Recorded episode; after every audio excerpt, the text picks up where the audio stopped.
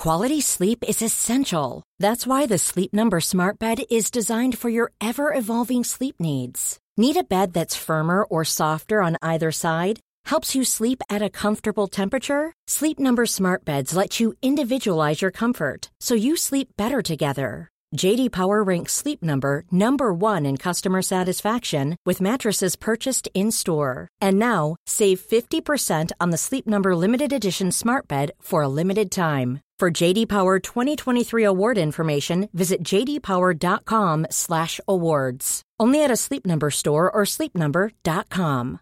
This is Paige, the co-host of Giggly Squad, and I want to tell you about a company that I've been loving, Olive & June.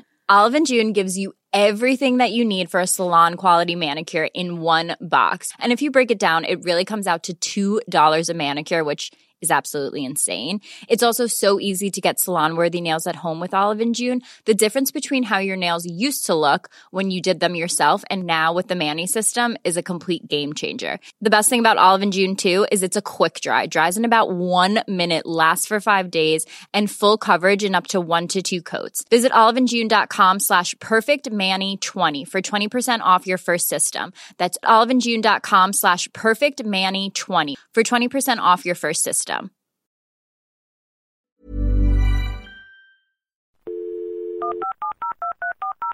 This podcast is a Royfield Brown production.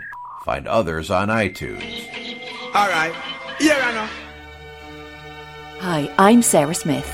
If you're the type of person that goes to Liberty as other people would go on safari, and the fact that John Lewis doesn't have a funeral service makes you fret, Sarah Smith cleaning cloths are for you.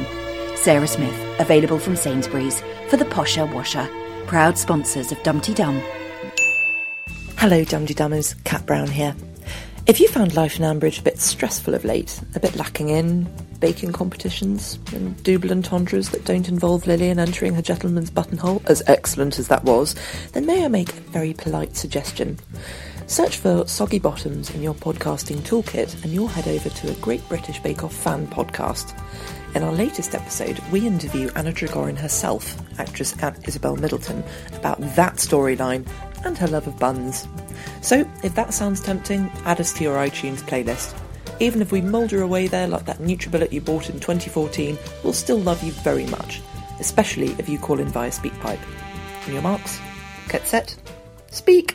Dumpty Dumpty Dumpty Dum, Dumpty Dumpty Da Dum, Dumpty Dumpty Dumpty Da, Dumpty Dumpty Da, Dumpty Dumpty Dumpty Da, Dumpty Dumpty Dumpty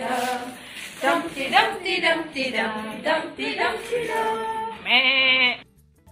Hello, Oliver Sterling here. I just thought I'd ring in to say I'm about to give everybody wonderful, life-changing news once again.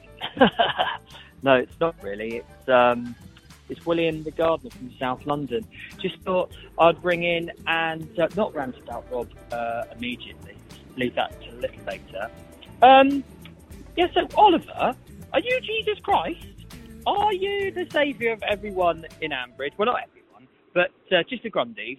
How many times? How much more? But it was worth it, wasn't it? Because old Chief Grundy himself was blown away. Blown away with joy.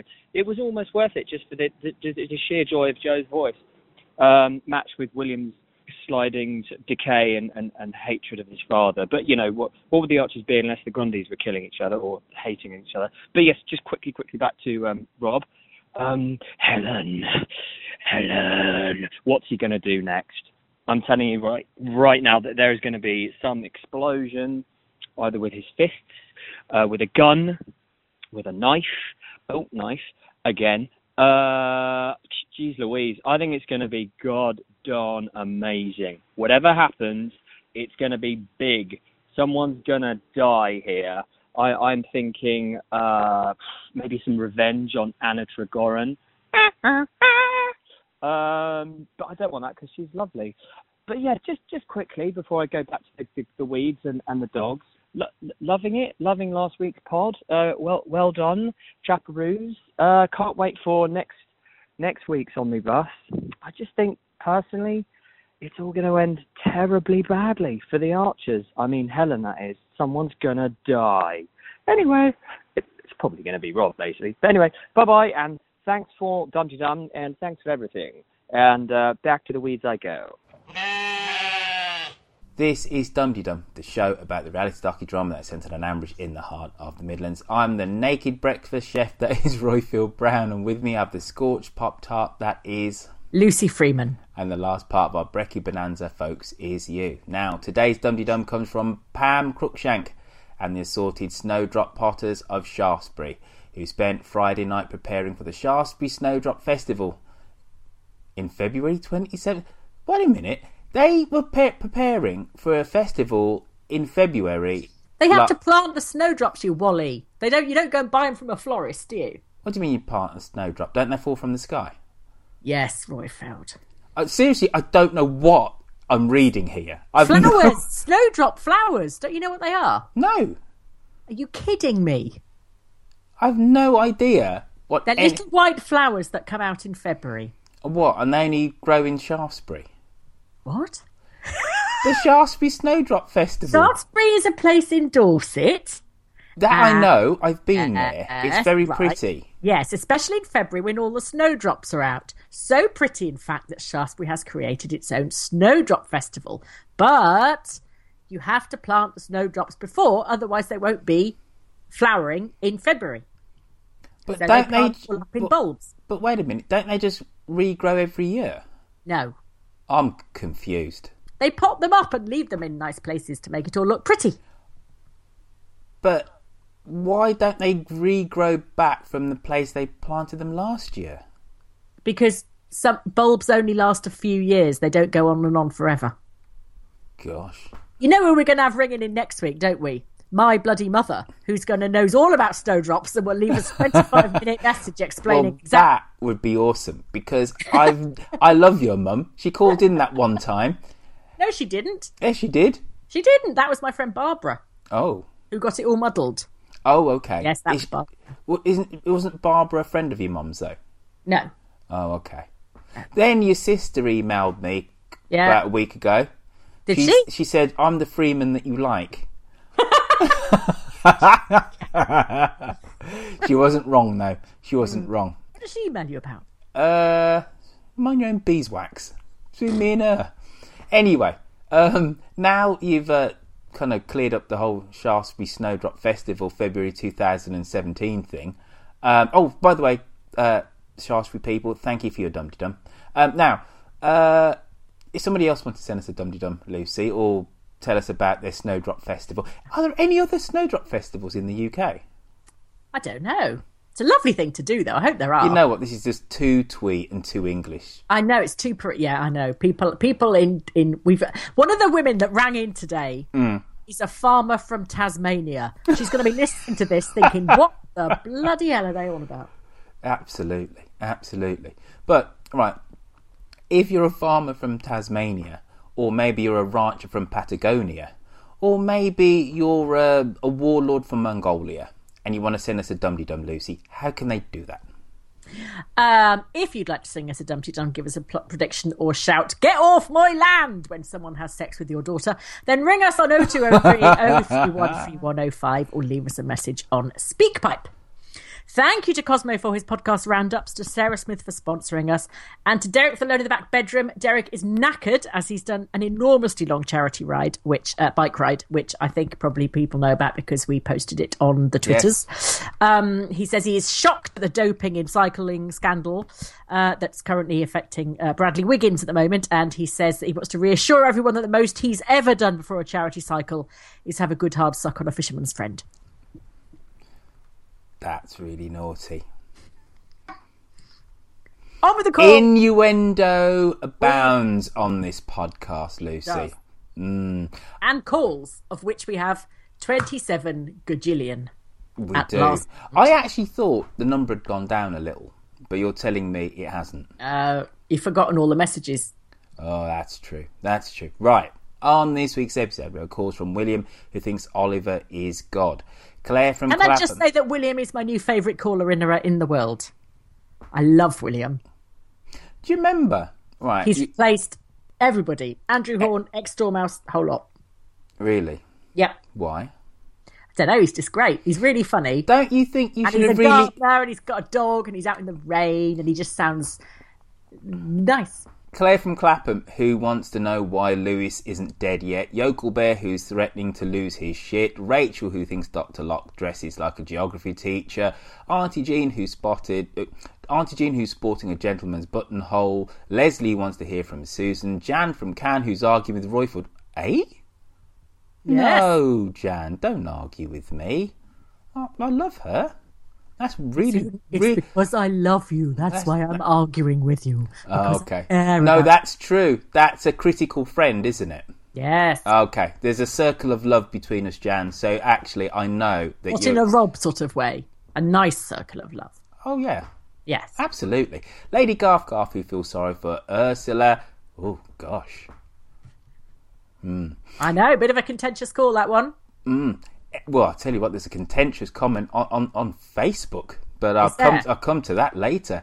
Okay. You know, I wanted to respond and I thought no, because the whole world might just fall in on my head.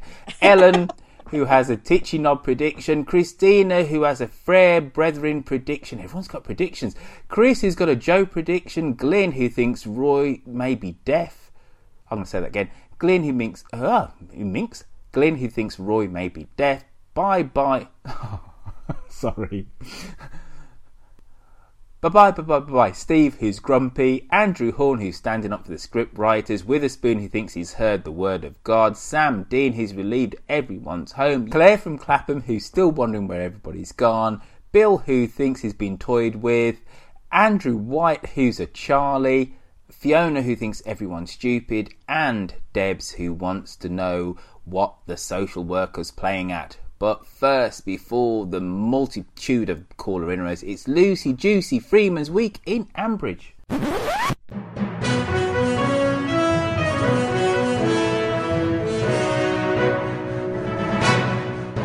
We started the week with Helen in Bridge Farm.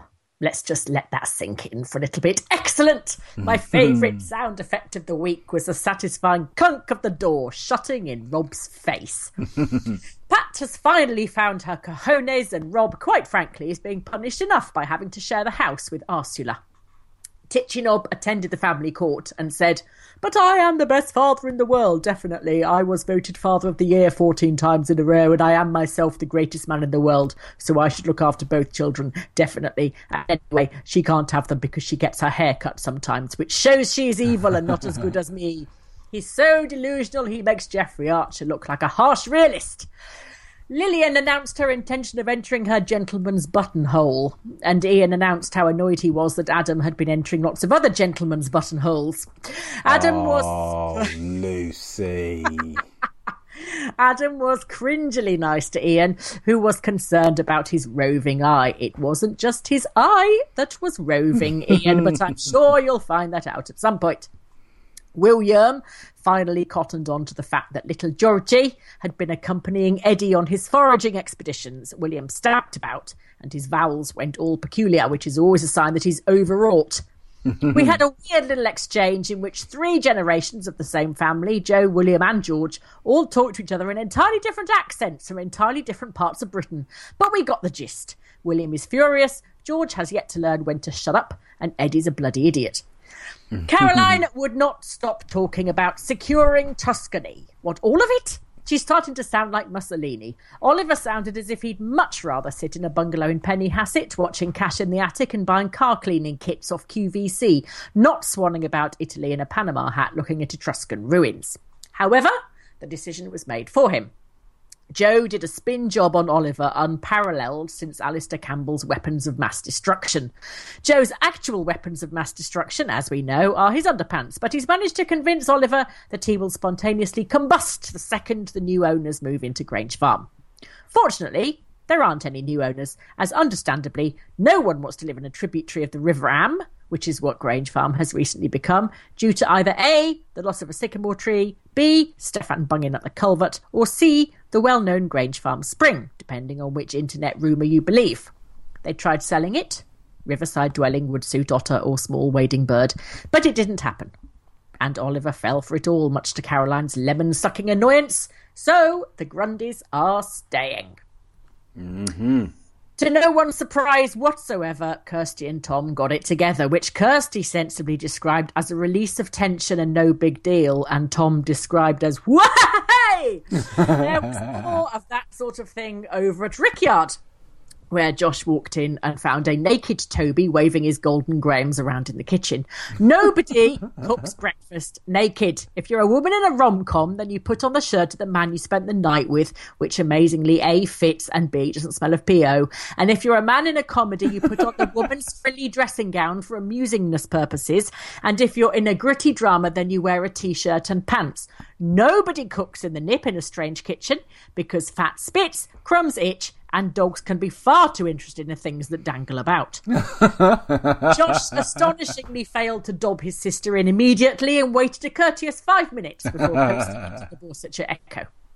Meanwhile, we need to say goodbye this week. Goodbye to a man to whom we all have a debt of honour, a man we probably may not hear of again.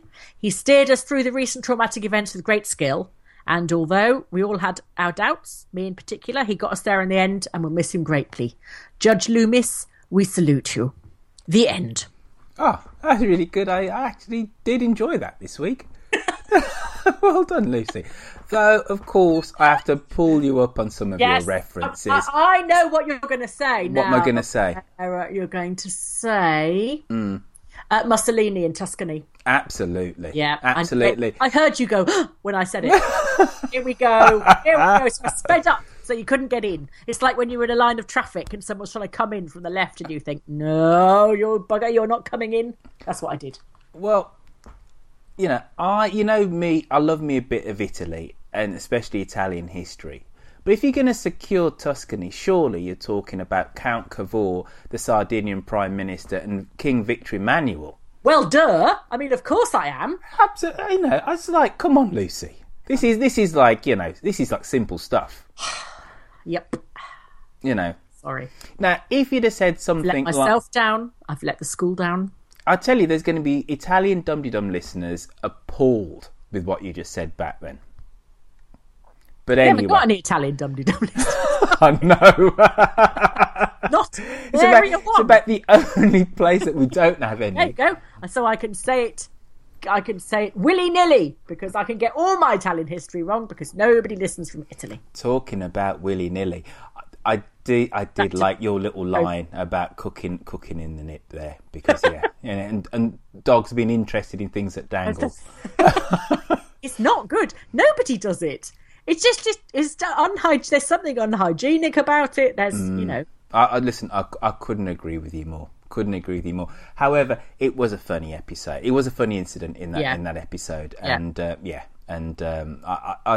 heartily enjoyed it. Though, you know what, he's a little bit of a shit, isn't he? That little Archer. He really is. I was just about to say he's a. I quite like him. No, I like him. But flogging his laptop and saying, well, it's mine, and, and and they just bought it for him and everything. No, bang out of order there. But I do like the way they're setting up the kind of the sibling rivalry between him and his sis. And they are now starting to be well-defined. Yeah. Brooke as archers, which is all to the good as far as I'm concerned. My favourite bit, though, was Judge Loomis's summing up, where he basically said to Rob, "You're a massive shit." I don't know why you even bothered coming here, because you deserve nothing. And I've listened to it twice, and I'm planning on listening to it again later. And it's like the bit in Pride and Prejudice when Elizabeth Bennet suddenly loses it with Lady Catherine de Bourgh and says, "You evil old cow, why do you think I'd even be bothered?" And when Lucia Pilson has a go at everyone outside church in Mapanuchia, and they've been horrible to her. It's one of those moments in literature when somebody, you're just cheering. You're just cheering. And if you are in a situation where you can't... You've been unjustly treated and you can't do anything. It's tremendously cathartic to listen to those things or read those things again, because it gets it all. It sort of restores the balance. You think, yes, everything is now right. And yes, I have loved this week. Loved it. No, me too. Though you do get a slight sense of things being tied up with undue haste. after, you know, so we've had 2.5 years of slow, turgid, whatever. Then all of a sudden, woof, in a week, it's all gone. It's all gone. Yeah. Everybody's fine. Though, something occurred to me, and I must admit, I'm slightly fast-forwarding to yesterday's episode, which I know generally we don't talk about Sundays, but I have to in this context, in that something occurred to me that we've all missed something here. So we've had 2.5 years of unrelenting bad news for the Grundys. Yeah. Because actually, Sean O'Connor wanted them to be restored back to their traditional home. That was the whole point of Silly Elf World. It was to remind us of the nonsense storylines of the 80s and the 90s. That was the point of all of Ed's bad luck, etc., etc., to have this quick turnabout. Hey, we're all back home. You know, that was the whole point of it. And so, as a lover of the Grundys, and I know not all listeners are, though I worry about the sanity of a listener of the Arch who's not a fan of the Grundys.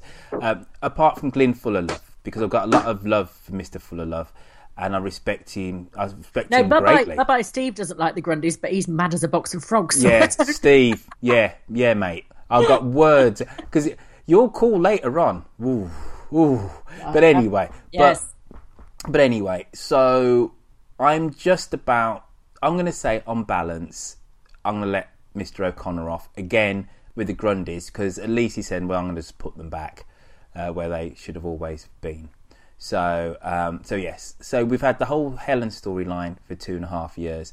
And actually, the subplot has been the Grundys, of which I think we all kind of really missed, you know. So, but and then you realise, oh, you know, they're all back and Joe's 95 and he's happy. That was the point of all those, you know, all those bad luck stories. But anyway, Luce, shall we hit those phone lines because we've got a lot to get through? All right.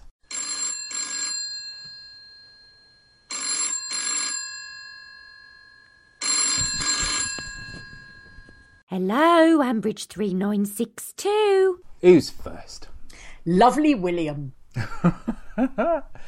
Right, so I'm going to leave you to answer William because you're having a bit of a love thing with him, aren't you? I am having a bit of a love thing with William. I just want to make a very quick statement here. Why does anybody in their right mind, why would anybody want the Archers to return to the elf kingdom, elf world nonsense that sort of not necessarily plagues my mind, but kind of upsets the flow and the natural drama of the Archers? I get it. We all need that little bit of, you know, Eddie the Grundy madness. But it's kind of like grating against the backdrop of Rob and Helen. I want Rob and Helen to carry on. Bruce and Ursula, my God, they need to carry on for like at least another 6 months, tearing each other apart. You know, that's like a case on the side of a case. It's fantastic.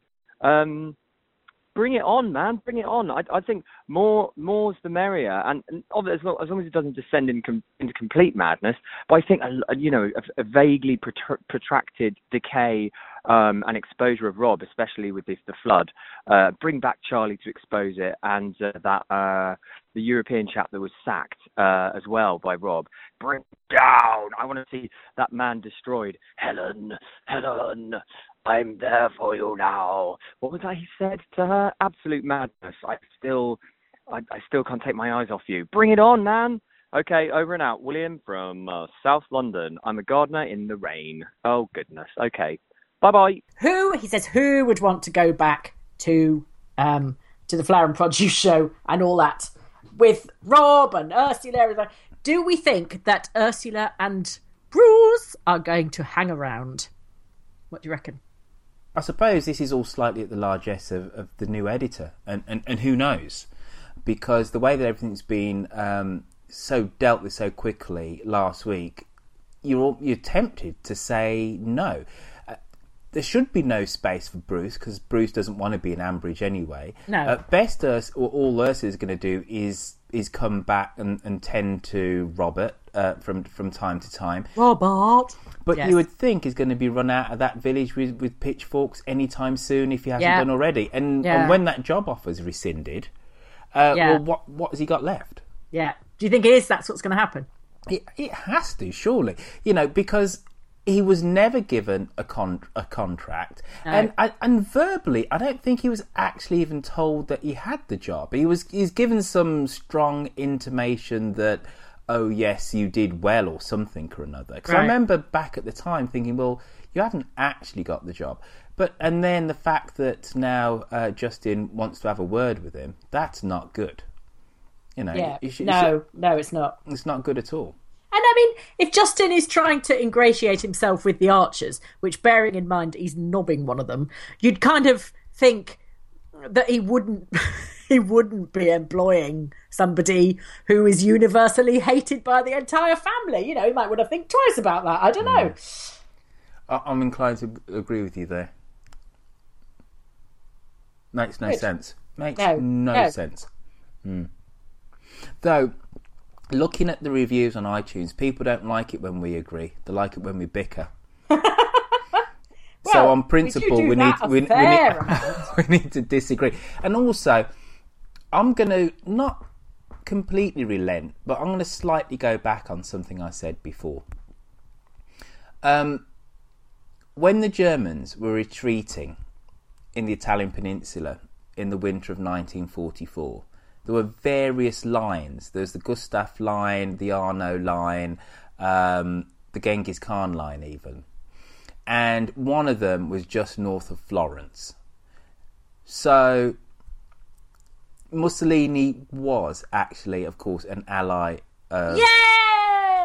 I was right! Not really. But you know what? You could argue the case. Though, I think if you're trying to secure Tuscany... You looked that up. Did you or did you not just look that up? No, I didn't look it up. Why would I look that up? But, well, how did you not know it 5 minutes ago and now you know it? No, because, I'm thinking about this laterally and I'm saying, right, so when Italy was formed as a unit... I didn't look it up. Fibber. When you were on about all that Map and Lucia stuff earlier on, did you look that up? No, because I know it. There you go, I know it. Yeah, but I knew it 5 minutes ago and I still know it now. No, because I'm trying to think, right? Would you say that Mussolini was trying to secure Tuscany? No, but he was an ally of Hitler and the Germans were trying... Well, that's what I meant. If you can't keep up with my sophisticated... I suggest that you look to your laurels, that's all I can say. Mm. Anyway... So have we dealt with the first call? We have. Lovely, William. Please call in again, William, at any time. Mm. To my house. No, not to my house. Rachel. She lives in Walthamstow. Does she? Yeah, you do. That's William. If William wants to get round to your house. Oh, I see. I thought you were talking about Rachel. No, it lives in South London. That's bloody miles away. Not on the Victoria Line. It's the best line for getting from one end of London to another. It's so fast. Yeah. So if he gets... Because he lives... He was working just south of Brixton. So what's that bus you got to catch down Brixton Hill? You get off there at Brixton. You jump on the Victoria Line. Bish bosh bang. He's in Walthamstow. And then you don't live too far from Walthamstow Tube. No, that's true. Mm. Yeah. You might want to coordinate your diaries and so you don't have... Other than doing it on a podcast over the internet. Yeah. I know that's how you do it, but it's not. Shut up. Anyway, Rachel cannot wait to hear Shula's howls of rage when she finds out about Elizabeth and Dr. Cocky Locky. Dr. Locke wears socks and sandals. She's fairly convinced. That's why I said in the beginning bit about a geography teacher. Yes, kind of man who has a cord jacket with elbow pads and all that.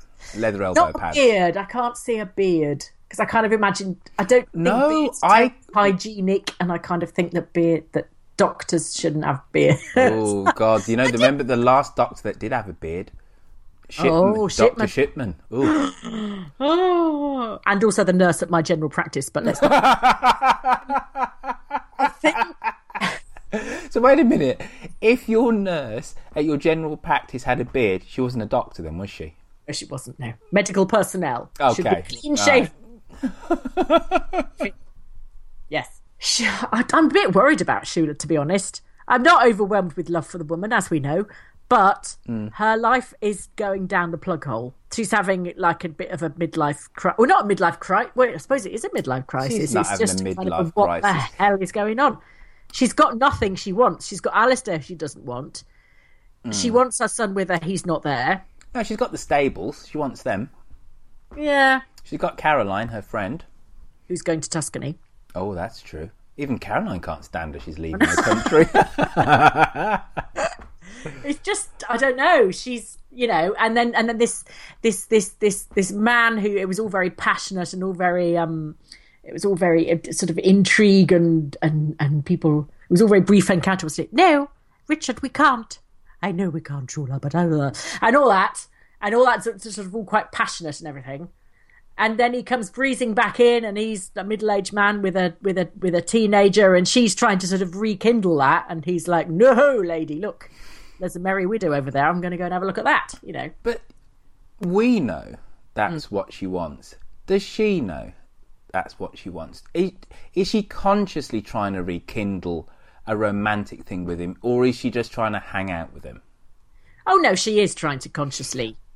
I mean, if a woman gave you those signals, you know, that episode where she said, "Are you free for sex at any point?" Basically, you know, after would you have a cup I of tea? Think she said, you. "Would you like to come round for dinner?" Yeah, and he said, "When?" And she said, "Because Alistair's not around." At any point, yeah, I will. And he was busy at any point.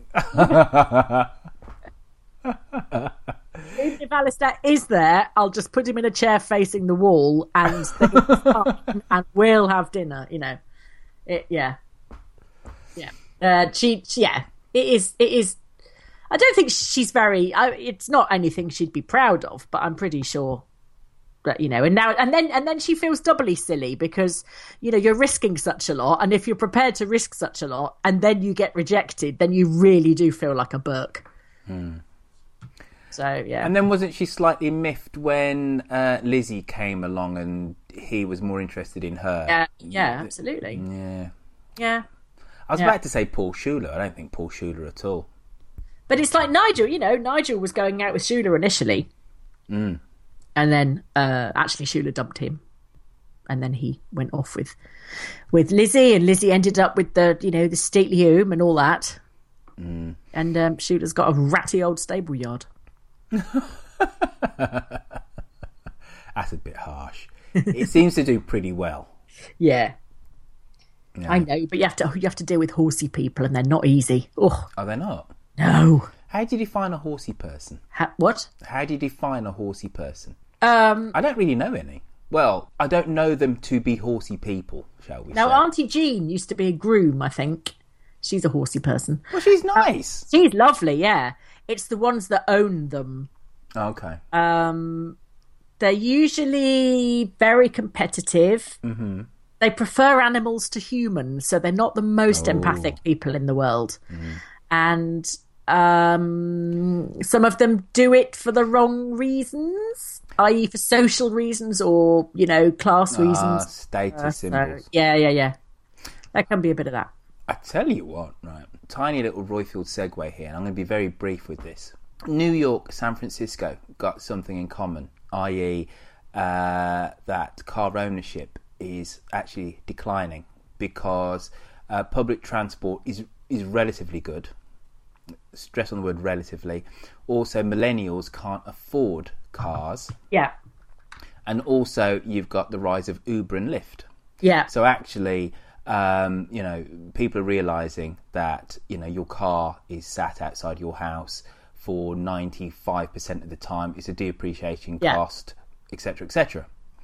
And many kind of urban planners and many people in the car industry think that car ownership throughout the West will plummet in the next 30 years. Yeah. And in 30 years' time, you'll have a car.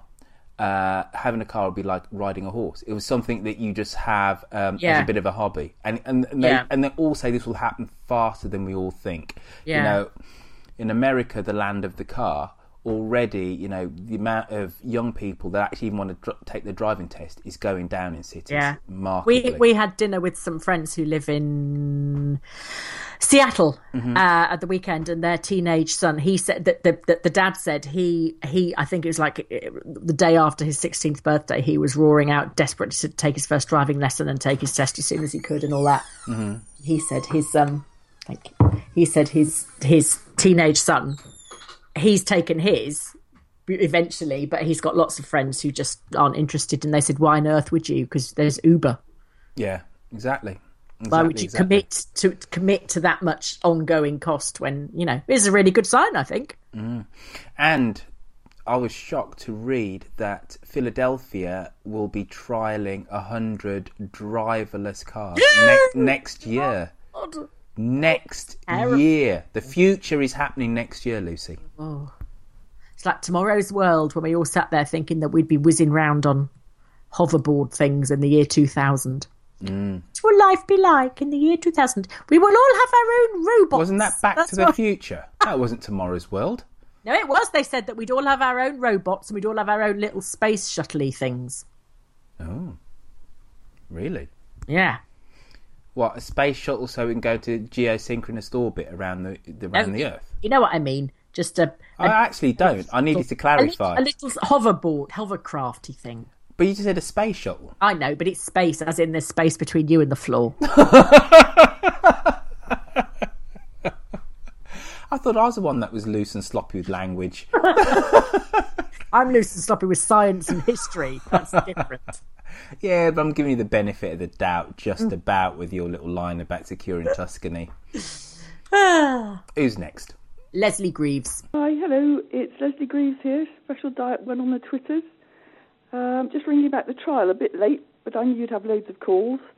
Having listened to the trial and the podcast, obviously I was really, really pleased about the result, but I really didn't like the trial. I thought the famous voices and all that was so distracting, I couldn't really get into it at all.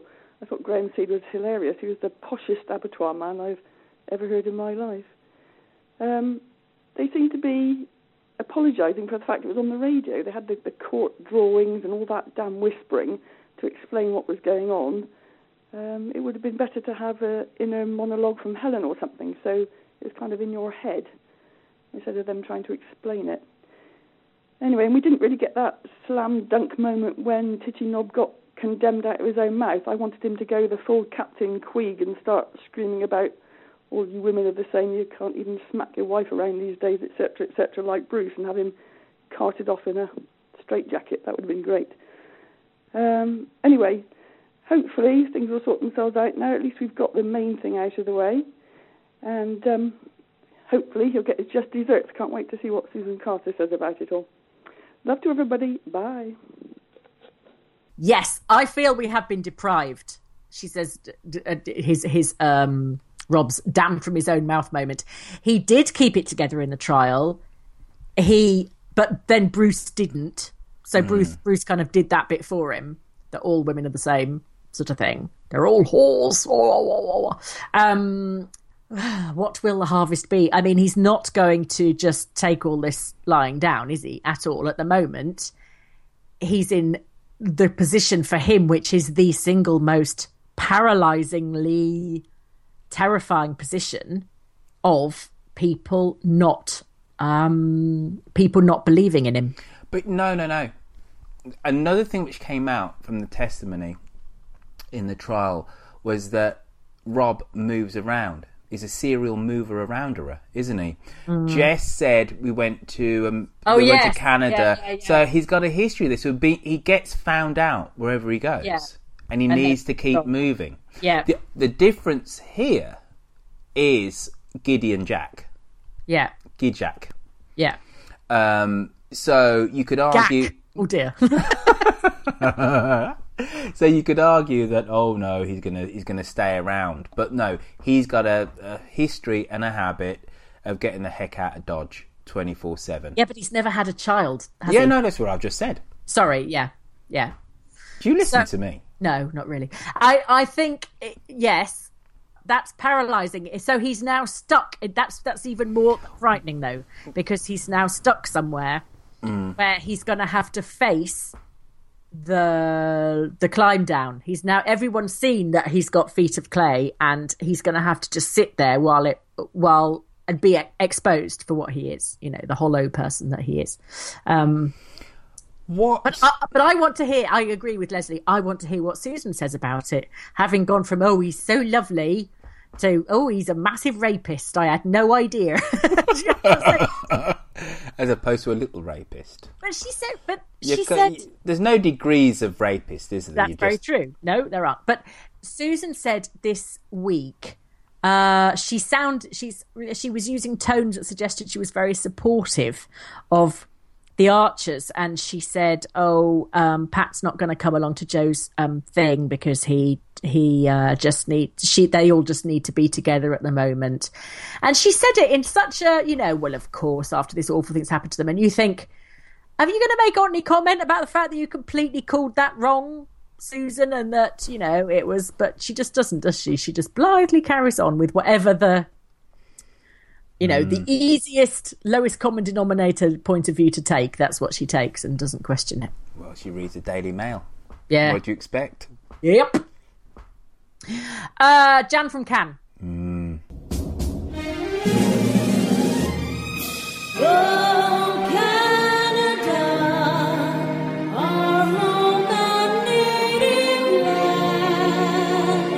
Hi, Royfield and Lucy and Dumpty Dummers everywhere. It's Jan from Cannes, from Canada, calling. I'm walking on my evening walk, and I'm listening to Dumpty Dum. And by the way, when you put the Kool and the Gang music on, I was dancing out in my community garden, so I did get a few funny stares, but I didn't care. And now I'm walking up the street, Royfield, and I'm arguing with you. So people are looking at me like I'm talking to myself. So they're wondering who the crazed woman is. But really, I think the reason that they didn't have to carry the jury process further is because the one gentleman who was the most like Rob and the most like Rob's dad had exploded with all these terrible expletives and terrible sexist, misogynist language. And I think there was just a giant moment of silence when everyone in that room realized, oh my goodness, we've been listening to him. We've been letting him manipulate our decision. So that was my take on it. And I just thought I'd let you know. Sorry for any background noise. Anyway, thanks everybody and bye.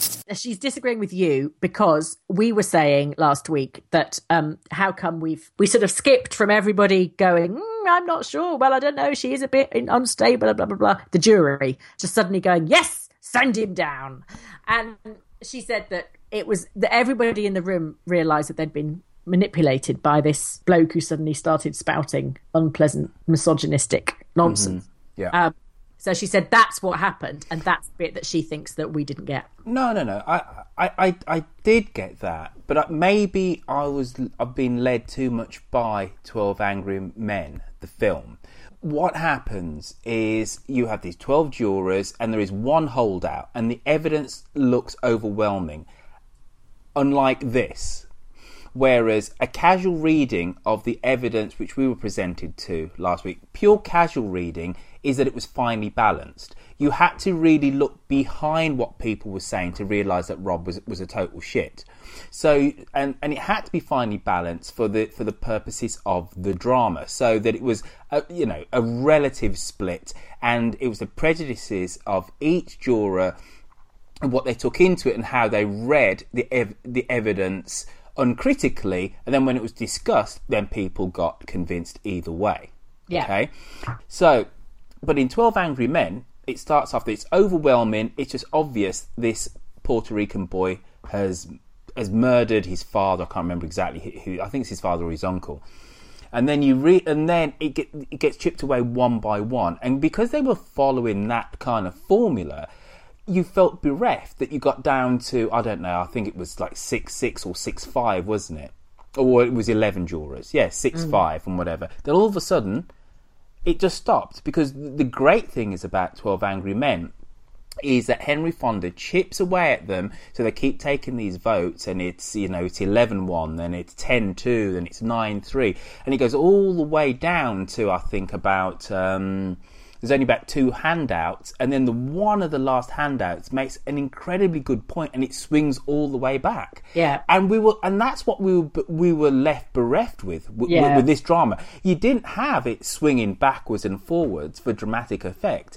It was actually quite pedestrian. Yeah, but you made an incredibly good point that, and other people then commented and said that you needed. Because you had to fit it into, an hour, you needed these caricatures of people, you know, the older, liberal, kind of slightly hippie woman with the space cakes, you know, the chav sun reading woman, and then, etc., etc., to make sense out of who was who, because you had to establish these characters really quite quickly. So it wasn't that I didn't understand what happened, Jan.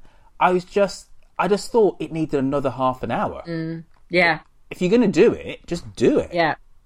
You know. I think they were in shock enough about the scheduling that it was running over to an hour as it was. To be honest, another half hour, they'd have had a nervous breakdown. Should we do Lady Garf now? Oh, now, whilst we're talking about Jan from Cannes, because something happened on the Twitters, Luce.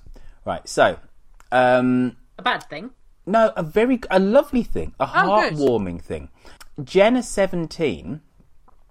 basically said, I'm in Toronto, are there any dum-de-dummers out there? So I hooked her up, so to speak, with Not Contrary. Mm-hmm. And then with V Litera.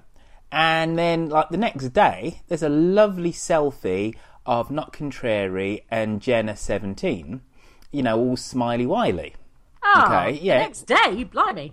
It was really pretty fast. It's like Tinder. Flipping heck. Well, funny you should say that, because, Right. What? So then I think Jan from Cannes said, oh, it's really nice to see that Canadian dum-de-dummers are kind of hooking up. So I put out a little bit of a message saying we really need to get Jan from Cannes, a pal, to hang about with in Vancouver.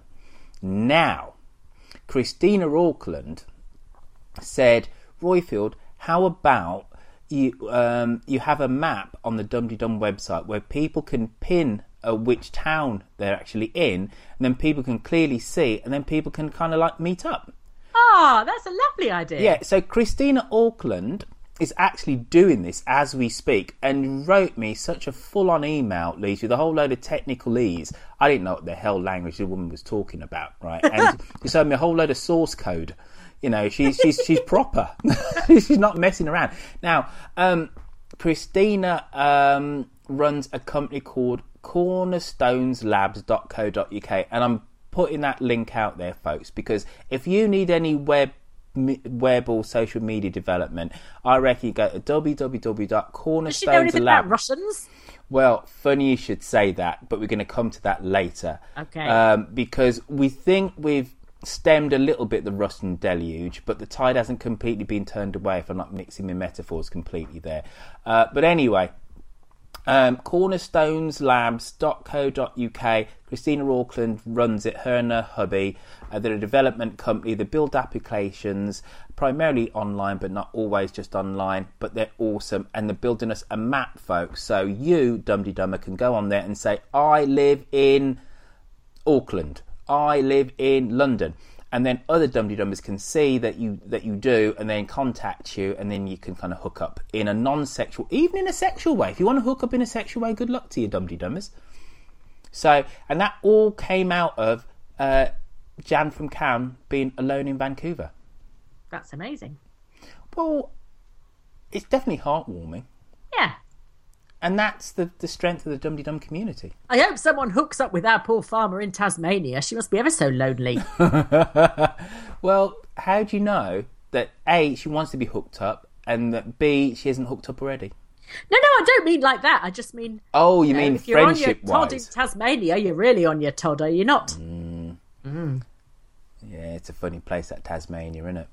Yeah. All manner of funny marsupials down there. You don't see anywhere else.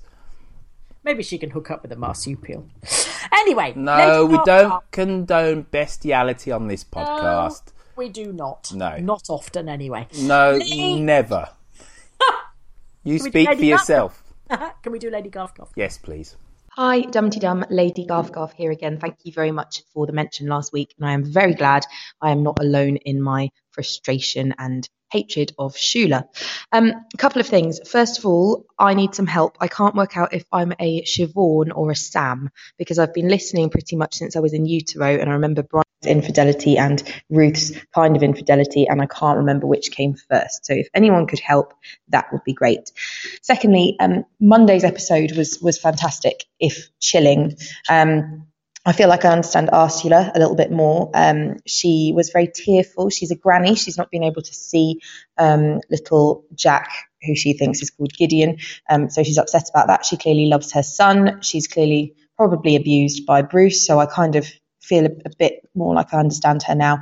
And I hate to say it, like Goddess Diva, I cannot stand the man and have been planning ways to kill him for the past 2 years. But I do feel a bit sorry for Rob.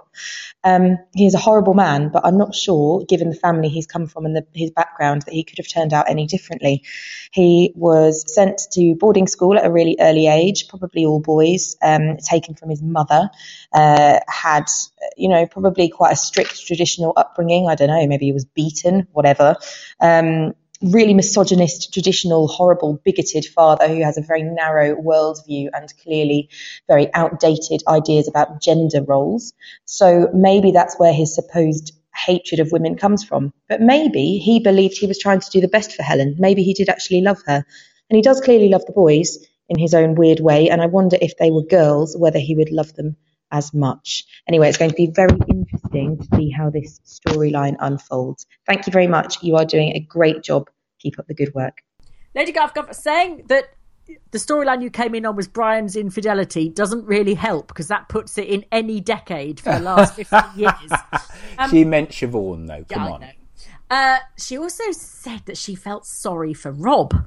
Because she said, I can't imagine after that upbringing that you could turn out any different. But I think lots of people have had that upbringing and they don't all resort to that. He's clearly a deeply broken man. I mean, he's severely damaged, because you don't get that kind of narcissism without that being inflicted on you from somebody else. And we know who that is. We know that's Bruce, and we know that we have Ursula, who's co-somethinging him, and supporting him in that because she's trying to protect herself, and she decides it's best to do what he wants rather than challenge him in the same way. And she does that for the children as well. That was the thing, which was a message on the Book of Face, where somebody said, I feel sorry for Rob. This person was a gentleman type person and said, I feel sorry for Rob because he's had, he can't see Henry, and I took this at face value. What I would say about this is that I presume the whole reason for bringing in Bruce and Ursula was so that we could believe that a person like Rob exists. Yeah. And I've got to say, to understand. I don't want to say the word understand. And to have it, and to glean how somebody how somebody like that is nurtured or not nurtured as to the way that they then end up being an adult. If you are going to do that, and I completely understand the reasons for doing it, and I think on balance it was right, because you then understood that Ursula is an abused woman of some 50 years vintage. Some people are going to feel sympathy because they're going to, in inverted commas, understand. I would completely agree with you, though, that going to private school per se doesn't make you a rapist. It might make you a Tory, but doesn't necessarily make you a rapist. And also, just to chip in for a minute, sorry. Yeah, go on. A lot of people that are like him say, or it is said about them, oh, they just are what they are. They cannot help it. But to manipulate as much as he does He has to be able to understand how he... You can't bend the rules unless you understand them. And he has to understand. He has to be able to understand what love is, how it is expressed normally, blah, blah, blah. He has to understand that. He doesn't understand. I'll disagree with you. No. I'm not. That's what I'm saying. Shut up. Let me finish. And then you can argue with me. But he has to understand how that appears to pass as normal. It's only... So therefore, he has to be able to empathise because he has to understand those rules to subvert them, to make it work entirely. But it's not empathy, though, Lucy. That's where you're wrong. It's not empathy. Yeah, it's not empathy. No, it's not empathy. It's the wrong word. It's like child abusers. So you can mimic it without... Exactly. He knows what the social norms are. Yes. So they'll act that way in front of other people, but they have these deep-seated desires and instincts, and they can mask those to a degree socially. But one-on-one, all hell gets unleashed. So it's not an empathy. But I think you kind of used the slightly wrong word when you said, you know, because actually what Rob is somewhat actually of a sociopath, as well as a narcissist, etc., etc. Yeah. You know. And actually what I would say about the whole him going off to boarding school, it was, though that's part of it, and that's what when he reflects on himself, he says that he was abandoned by his parents. He said that over and over. Yeah. And he thinks that he didn't have love. Yeah. But there's many people that went after boarding school who are capable of very loving relationships. And many, many people who had childhoods with no love and are capable of... Absolutely, absolutely. So there is actually something which inherently is actually just lacking in him. Yeah. And then it's exacerbated by that. And there is this kind of deep-seated kind of anger that he has as well. Yeah. You know, fundamentally, he's an island and he's kind of on his own. Emotionally, he doesn't connect with anybody, though he has this... almost childlike want to love, but for love for him is control, as you've said before. But it's like a child with a puppy, and you say, "Be gentle with the puppy, or it will run away." And they're like, "No, but I love the puppy," and then they hurt it, and then they're really surprised when it runs away. Yes, because they cannot control their own want or need enough to actually empathise with anything else, because it's totally about, this is a cute thing and I like it, but I still need to be able to control it and hurt it. And I can't understand how that hasn't worked. I mean, he's genuinely confused, isn't he? He's genuinely confused as to how. And the first thing he said was, she sucked up to the judge, and that's how she... Did you see Anna Trigorin making eyes at the judge, and that's how she got away with it? You cannot cope with the fact that it might not be anything to do with gender or with, sexual power. But you know what I thought was also interesting last week, and I thought this at the time, and then I'd kind of forgot it. A lot of what Rob says is conflicted, in that on the one hand is a deep-seated misogynist. There's no two ways about it. And exactly what you just said about, you know, she was flirting with the judge, etc., etc. But on the other hand, he genuinely doesn't understand what he's done. He absolutely doesn't as well. No, he doesn't. No. He doesn't. You know, so, yeah. He needs...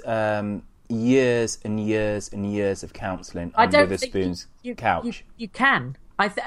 Narcissistic personality disorder is one of the hardest things to treat, because the narcissist doesn't believe that anyone else knows anything. No, that's true. They all think they're cleverer than everybody else. Yeah. They're better looking than everybody. And they spend the whole time trying to just manipulate the therapist. And getting them to see things from their way. They can't understand why that doesn't work. They're just baffled the whole time, it's just becomes a big game. Nothing for them is real because it's just about power. Whilst we're on psychology, if you want to go and pose any questions to old Witherspoon, he kind of doesn't just lurk, but he's quite active on the forum there, and there's a few people have actually asked him some quite in-depth questions about psychology and motivation. So if you, dear listener, have a question, nip over to dumdydum.com/forum, go ask Witherspoon. You get a much more coherent and cogent answer than you get out of us, Pear. Too true. Ellen Hughes, also about Rob. Hi Dumpty Dum, it's Ellen. I used to be from Chester. I was Whispering Ellen from Chester, I think Lucy called me. But I'm now from Glasgow. I've recently moved to Glasgow. I haven't called for a while, and I've been listening to The Archers because it's like a compulsion. I can't not listen to it. But I have found it difficult the last few months. I've had breaks, and then I've sort of been on and off with Dumpty Dum just because I've been busy and so on. But back with you guys now, and I just really wanted to call because throw in with the kind of general love that was put out in last week's episode to say that you guys are great, and the sort of pre-stabbing Archers when it was all just awful with Helen and Rob, Dumpty Dum was my salvation, and you got me through every week. It's just great to be part of this community and on Twitter, and it makes me smile every time I check my tweets. After every episode, there's always something hilarious said on Twitter, and yeah, I feel I know you guys, which is, yes, you're great, and I love it. So my own prediction, slight concern going forward, it's only Tuesday now, so I don't really know what's going to happen this week, but I am concerned that Rob is going to try to win Helen back, and I hope that now she's feeling strong and independent and has got everything out in the open, she's not going to succumb. But I'm a bit concerned when she didn't tell Pat that she'd seen Rob that she might be susceptible to that. But let's hope not. Is Rob going to try and win Helen back? Absolutely not. Well, no, he might try. But I just want the man run out of town. The legacy of Rob, apart from being the fact that there's Gideon Jack in the village, should be that he's going to turn up every now and then, yeah, like a Hazel Woolley, and exactly, everyone goes, "Oh God, she's back!" Exactly. Just get him out of the town, so we can get him out of the village. Sorry, so we can just put some balance back into the Force, or whatever the hell the Jedi say, because we need shot of this. The one thing, again, purely with hindsight, do you remember when Helen came back from her honeymoon in the Isle of Wight? Overseas, and the first week, you know, she was bragging about Rob's sexual prowess. Yeah, and then the second week, she went all quiet. Mm-hmm. We now know because actually that was the start of the repeated rapes and stuff, and when he was really starting to abuse her. I've lost my chain of thought there when I said Isle of Wight. No, the first one was the one on the sofa, wasn't it? No, it was. The one. But anyway, no. You're completely right. But Helen, from the first week she gets back to second week, she does change. Yeah. Right. She does change. So you're right about. So we were all witness to the first one, weren't we? Yeah. There has been. And I'm slightly nixing another call here, but she has had a metaphorical bucket of cold water thrown over, and she's just kind of snapped out of a. The sleepwalking that she's been doing. Absolutely. Yeah. And there is no way that she'd countenance going anywhere near the man. No. Absolutely not. And if she did, right, I think. The massed hordes of Middle England would descend on the BBC and burn the institution down if she even entertained the thought. Yeah. Though. But that might not necessarily stop Rob trying.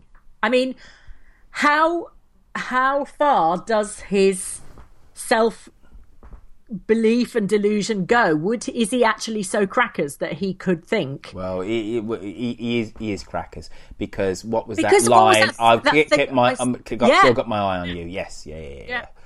So he's mixing he's got this anger towards her, but then he's still attracted to her. He still thinks he owns her. He still sees her as his wife, even though she's crazy as far as he's concerned. It's all mixed up. But no, the answer is no. Helen will not go back with him. Okay, next one, posed by Christina from Hampshire. Toby, she says... I think you'll find that's Christina Auckland, by the way. Yes, she says originally she was from Hampshire. Yeah, I'm just saying. Hello, this is Christina from Hampshire, originally from Exmoor, Devon. I have just listened to the most recent Dumpty Dum, which was excellent. Really enjoyed it. Thank you very much. I was very affected and in awe of the amazing trial last week and how it all turned out, and the extended episode on Sunday. And as I was listening, it did occur to me that perhaps there was two endings recorded, so that the people on the jury may not have known what the outcome was, which might explain why there wasn't any explanation for the sudden switch from what seemed to be leaning to against Helen to suddenly to for Helen. I forgot to say, I'm a second-time caller-innerer. I have no idea who I am, as in which character came in after I started listening. I will have to go and research that a bit more, mainly because I listened because of my mum for so many years before actually listening for myself. My second point is that I have a sort of mini plot prediction, in that I think... the other one, Toby, will be unfaithful to Pip, and Rex will be the one to pick up the pieces, and they will end up getting together in the end. I do feel bad for Rex, really. And I also feel quite sad for Ursula, because she's obviously been through a really horrible time, and she never did anything about it. She was never brave enough, so... I kind of feel for her, even though I don't like her. Anyway, love you all lots. Thank you very much. Toby will be unfaithful to Pip, and Rex will pick up the pieces. Would Pip care if Toby... I think she would be now, because he's actually sort of got her to the... You know, she's done that thing that you think, no! When you've got it on your terms, and then they say, oh, well, but we could, you know... We could do this properly because I am getting bored, and you think, oh well, maybe this could work then. Maybe there is, and you sort of chopped off all the kind of the emotional side of it and think, yep, this is the way forward, this is good. And then they say, oh no, let that bit out, it's fine, and that's when they then go off and do it, because then in their heads, right, they've got you, fine, you're no longer interesting. Well, I didn't understand any of that, but I'm more interested in Tom and Kirsty. No, but you know what I mean? When Toby was chasing Pip because she said, I am not interested in you apart from sexually. That's why he was interested in her. I think that's an oversimplistic reading of it. She said... Yeah, of course it's oversimplistic, but this is a podcast. She said... it's a podcast, so we can take as long as we need to investigate and get to the bottom of any kind of issue. She's actually said, I mean, the next thing would be she says something like, would you like to move into the Rickyard or whatever? Rickyard Cottage. What? Where does she live? What's it called? Rickyard Cottage. That's what I just said. She will say to him, would you like to move into Rickyard or something? And that's when he'll do it. That's when he'll go off. Because now he's got her, so now she's no longer interesting. I think all that nonsense about her reading, you know, doing the readings for his drone video, yeah, and her great advice to do with marketing, the posh eggs, etc., all that, on the geese. He actually... genuinely, it wasn't just a case of another notch on the bedpost. He actually fell for her. It's as simple as that. Really? Yeah, I think so. Wow. You're such an old softy. I am. But I think he genuinely likes her. Is he an honourable person? Should he have shafted his brother, pun not intended, vis-a-vis his, you know... getting a leg over Pip? No. But still, I think he genuinely... because, remember, there's that ridiculous scene well, not ridiculous, very believable, where he goes round there to get his little bit of a slap and tickle, and she takes a call from Matthew. Trust me, if he wasn't interested, he'd say, go take your call. Yeah. He wouldn't care. He'd just say, and then when she comes back, then he just get his leg over. No, but I think... cared, Lucy. No, I think it's all... What do you mean, no? Because I disagree with you. I think... Which bit of what I said was factually incorrect? The bit that if... He doesn't have to like... He doesn't have to really like her or love her or whatever to not want her to have a call from Matthew. He's one of those people that's kind of... If I can't have... the more I can't have you, the more I want you. No. You're wrong here. He likes her. And that the whole point of that Matthew scene was... And that's the reason why... Because she thought he's just an inveterate player, and he is, and he has been. That's the reason why she didn't understand at all the reason why he got upset. Because he genuinely likes her. As a heterosexual male, in my experience, if you have a friend with benefits and they say, okay, I need to speak to Reggie or Patrick or John because I'm sorting out a hookup on another night, you let them take their call. Because that call's only going to last 3 minutes. You're going to get your 15 minutes, in 3 minutes' time. That's fine. 15 minutes? Whatever, Lucy. Listen, you know personally. You know personally, I last much longer than that. But anyway, I think my point. Only if it's boring on the telly. Anyway, my point I think is well made here that Matthew was not cop blocking him. She wasn't. He just happened to call. That's a 3 minute call. That's a 2 minute call. He's gone round there to get his leg over. His reaction was the reaction of somebody who actually has feelings and emotions. Oh God, Lucy. No, that reaction was, what do you mean? What do you mean there's somebody who might be more important in this room than me? Right. Well, I wasn't that bothered before, but now I am. What are you talking about?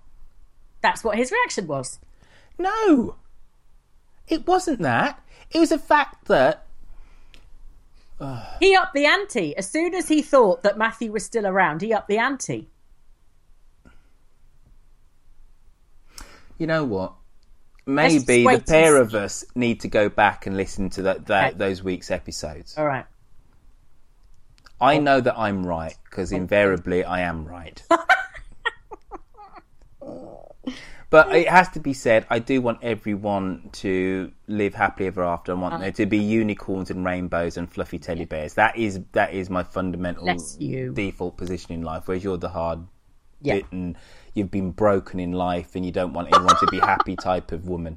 You are though, aren't you? Broken in life. Well, why are you the way that you are then? Why don't you think the best in people? Why don't you want happy outcomes? I do. You don't. You don't. You never trust anyone, especially if they happen to have a dangly thing in between their legs. You don't trust us. Because I'm a writer. And that's true. We're all horrible. Anyway, Claire from Clapham. Hello, Dumpty Dum, Royfield, Lucy, and everyone around. It's Claire from Clapham here. I didn't ring in last week on the big trial week because I figured you'd have lots of calls, and also I was a bit discombobulated by the whole thing, if I'm honest, and I needed time to reflect. I'm going to start by saying my Archer's vintage, i.e. the person who came in first while I was listening, was Rory being born, and I had to go to the website to look up what his surname was, and it's Donovan. Don't really understand why. I'm guessing it must be Siobhan's maiden name or something. Anyway, so there you go. I'm a Donovan. Whilst I was on the website, I noticed that Lewis is still listed as a member of the cast, and I can't believe he's not dead yet. So that's a mystery and no mistake. Does he have an opinion about Elizabeth at the moment, for example? Who knows? So I wanted to ring and pick up on what was said last week about, what can we get back to now that the trial's over? And so two people that I would like to hear from. One, obviously, Cathy, who's been missing this entire time. And let me just say now that if at some point Pat says, oh, Cathy's been so supportive over this entire period and we didn't hear any of it, I should be incredibly frustrated and annoyed. I think that's a complete cop-out. They should have actually had Cathy talking to her or mentioned her at least at some point during this whole thing. Or at least have Pat say, well, Cathy's not been any friend to me through this whole thing or something. But anyway, she seems to have completely disappeared, much to our annoyance on the whole. And the other one's about Usha. I mean, like, someone nearly got murdered in her house and, you know, all this stuff has come out. Surely she has got to come out and say something at this point, or there's got to be some kind of thing. When did the tenancy start? When's the break clause? I don't know. I want to know all this. And I'm ringing in on Wednesday morning. So last night's episode was the one in which Ian was giving Adam the cold shoulder. And I kind of understand that, and I really felt for him, what with everyone talking about them behind their back sort of thing, or indeed in front of him, as it happened with Lillian. But I don't know, I feel a bit weird, because I mean, it's not like he didn't know about this stuff. That's the point. He knew about it and he had kept it to himself, and he had managed to maintain a relationship with Adam. And now that it's public, suddenly he's in a massive huff with Adam. I find that a little bit bizarre, but I guess, you know, everyone deals with stuff in their own way, and Ian's been through a lot. I think he's sort of relying on, well, we should all think about Helen as a bit of a sort of backup mechanism to kind of get at Adam. And, you know, who among us might not have done the same thing? So no one's perfect. But I do hope they get over it, and that Ian can kind of come past all this stuff, and that Adam can, you know, keep it in his trousers and demonstrate to Ian that he's worth keeping hold of. She wants to know who has stolen Lewis and why isn't he dead, because he's still listed in the Radio Times and he hasn't said a word for about 12 years. Cathy, is Pat suddenly going to say, oh, she's been such a comfort? Pardon? And Usha, a murder nearly happened in Usha's house, i.e. Blossom Hill. Mm. Why is Usha not said anything? Why is Rob still living there? And now, this is where I'm confused, and I don't know if you can help me. I'm not sure you can, because quite often this is the stuff that we both get muddled about. Mm. Did Ian know all about the affair? Yes, Ian knew all about the affairs that came out in court, didn't he? Mm-hmm. He's known for quite some time. He doesn't know about Parvel.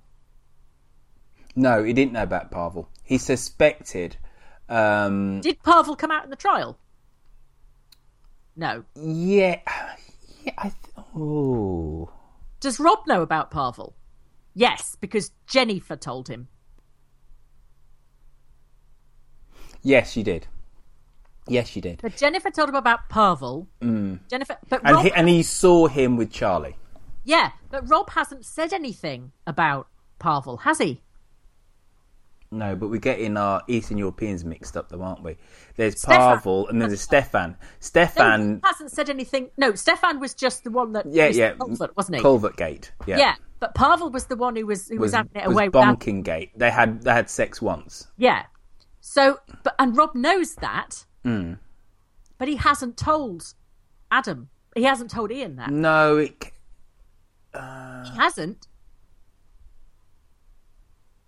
Yes, he did, because Adam told Jenny. Jenny told Rob that over drinks, and she was all pissed, which I just didn't believe at a moment, because she would keep her son's confidence, but they dressed it up that she was a bit tiddly. Oh yeah, remember? Yeah. So it has all come out in the wash. Okay. Yeah. Good. Right. Fine. Bill Gallagher. Hi Lucy, hi Royfield. Bill Gallagher here, second time caller in a row.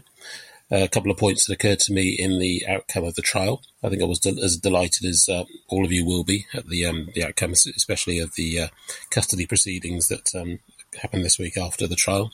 Great news for all of us who believe in fair play and justice. But I couldn't help feeling that by the end of the proceedings, we were being toyed with by the writers, especially those of us who are pedantic enough to hope for some sort of technical accuracy in the depiction of the legal proceedings in the drama. I think the final straw for me was the way that the judge who had heard the criminal trial also coincidentally turned up at the family court proceedings a week later. I'm no legal expert, but I'm pretty sure that a serious criminal case like Helen's would have been heard in the Crown Court by a judge specialising in criminal law, whereas the custody proceedings would have been heard in the county court by a specialist in family law. But there we are. It's only a movie. The other thing that was important to me was the opportunity that it gave us to welcome Catherine Tate to the growing band of actors who have appeared in The Archers and Doctor Who. Being a lifelong Doctor Who fan myself as well as The Archers fan, I've been trying to rack my brains to think who else is on that list. I'm not keeping a categorical list, but I think I can come up with Terry Malloy, obviously, Davros, Mike Tucker, the lady who plays Hazel Woolley, the Slitheen. We've got Simon Williams, plays Justin Elliott, and... well known to Doctor Who fans of a certain age as Group Captain Gilmore from Remembrance of the Daleks, and of course David Troughton himself, the son of Patrick Troughton, and been in Doctor Who in his own right. That's all I've got currently off the top of my head. If any of your listeners can come up with any other names for that list, I'll be delighted to hear them. Yes, I am really not sure about that, Bill. I completely agree that Judge Loomis, he who shall be revered and respected for all time for his excellent choices. He has the wisdom of Solomon. I know. Don't we just love him? Maybe we could get him as president of the United States.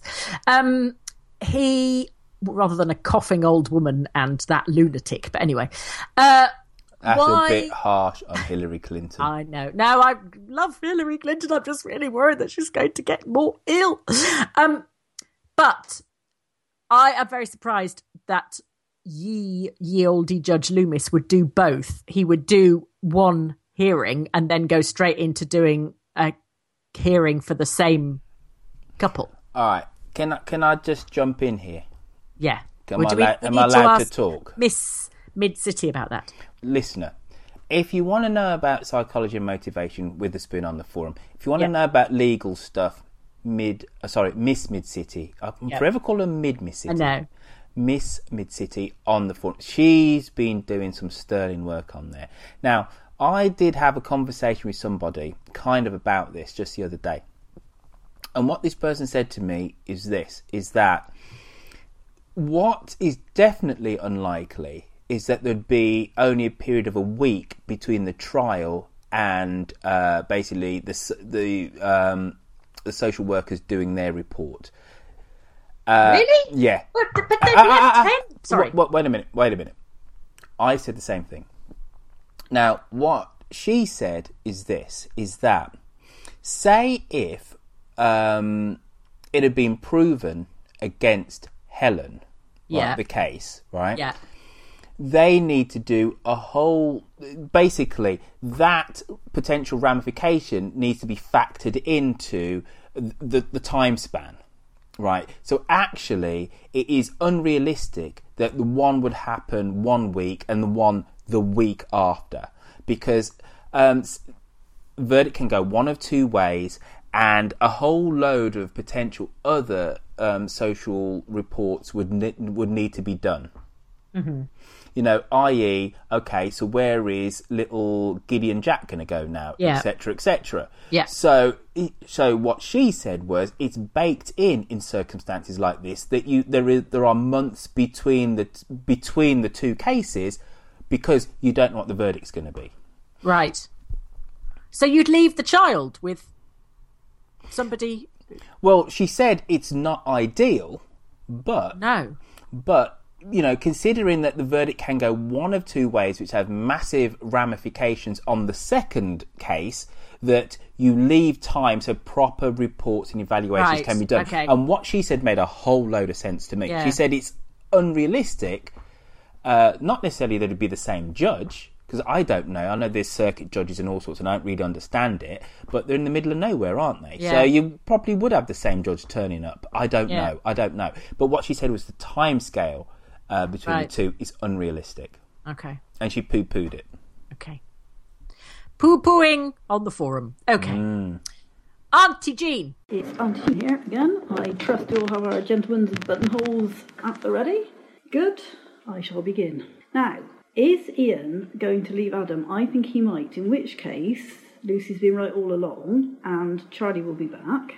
because I don't think for a minute that Justin will now give Rob that job. I think Justin will put Rob in his place and say, that's it, you're not getting the job now, hopefully. I'm wondering if Helen or Jess or both of them will make a complaint to the police and he'll have to be investigated for rape. But they may not want to go through all the court case again, I guess, so we'll have to wait and see. And does anybody know if Peggy has changed her will? Because technically, isn't Rob still inheriting the lodge or something or other, or money? I can't remember what it is. Cosmo will put me right. But Peggy will have to think about that, won't she? Tom and Kirsty. 666. Far too much information, thank you very much. And anyway, Kirsty's just kidding herself. Of course she'll fall for Tom again. She can't help herself. Josh is a little shit for A, selling his laptop that his parents bought him, and B, telling his mother about Pip and Toby just to try and divert his mother's attention. And then, of course, there was David and Ruth, who were interfering in Pip's love life. But having said that, I'm sure all you parents out there would probably look at your daughter and think, you're going out with a horrible person, and really we don't want you to go out with him, and try and do something about it. So I don't know. Anyway, that Royfield I have done in 1 minute and 40 seconds. Speak to you soon. Are you sporting your gentleman's buttonhole, Royfield? Now, I must admit, right, when I heard that line, and I'm all up for a good British pun, I did say to myself, come on now. Right. And I...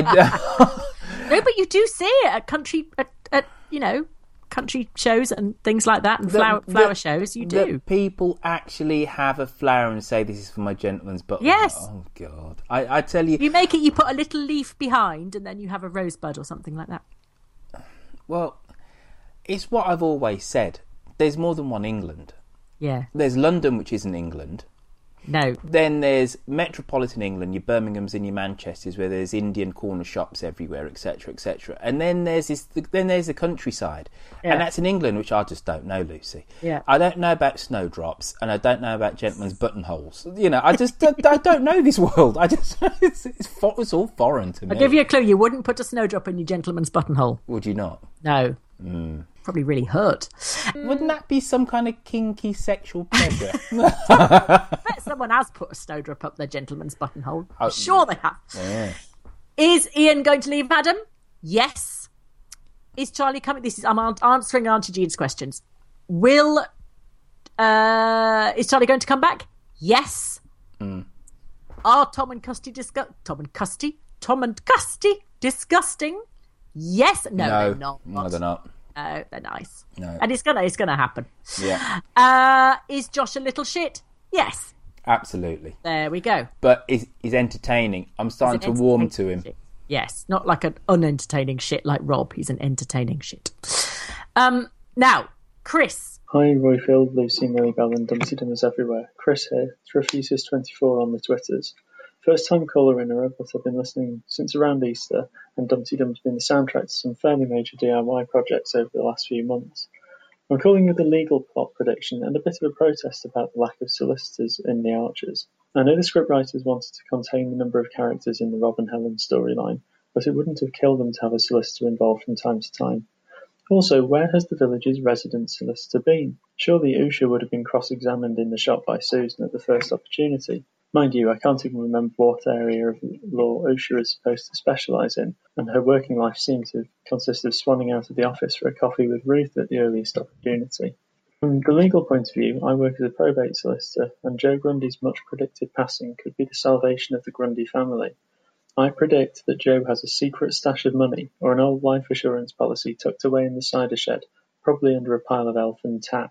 Like a flying horse with taped-on wings, the inheritance could land in Eddie's lap, enabling to buy Grange Farm from Oliver and Caroline, at a reduced price, of course, because of the dam. And he could also lord his newfound wealth over the villagers, who normally look down their noses at him, until his brother turns up to claim his share. I've been trying to work out my vintage for Royfield. I started listening about the time of Ruth's fling with Sam, and became a regular listener in about 2008. So the first character I think I remember coming to the village is Vicky, which makes me a tucker. Not sure how I feel about that. He wants to know what exactly Shula specialises in. I mean, Usha. Usha specialises in everything anybody needs, basically. She's like the world's most she's like those, you know, those things that they advertise in B&Q, and it's a spray or something. Three in one. Yes, and there's like a video playing on a loop, and it says, you can use this to clean your pets, and you normally use this to wash down your walls, and you can... And they normally come on at 2 o'clock in the morning, between 2 and 6 o'clock. Yeah. So, or a home base. So that is exactly the sort of solicitor who is specialised in everything from plagiarism to conveyancing to divorce to adoption, everything. Does Joe have a secret stash of money in the cider shed, and will that enable the Grundys to buy back Grange Farm permanently? You got to think, though, that Joe is going to have a stash of money because he's been tight all his life, as he's never bought a pint in the book. But he buys his baccy, doesn't he? With his pension. Oh, I don't know. And I think we've just pushed this one into the long grass. We know that Joe is going to be around for a few years yet. I was going to say the biggest shock is that the bugger's still alive. I don't think we need to dwell any further on when his demise is. And you'd think, right, that when Joe... So I was going to say when Joe kicks it, then the farm becomes, I was going to say Ed's then, but it's just nonsense. It's just a tenancy, isn't it? So, yeah, so then just be there forever. Yeah. Don't need to buy it. No. That question was posed, that call's posed before Oliver turned round and says he can just live there. Yeah. Hello, Dumpty Dum. It's Glyn here. Really loved last week's episode of the podcast, Dissecting the Trial. I thought it was really well acted the whole way through. Thought the first 4 days were really well written.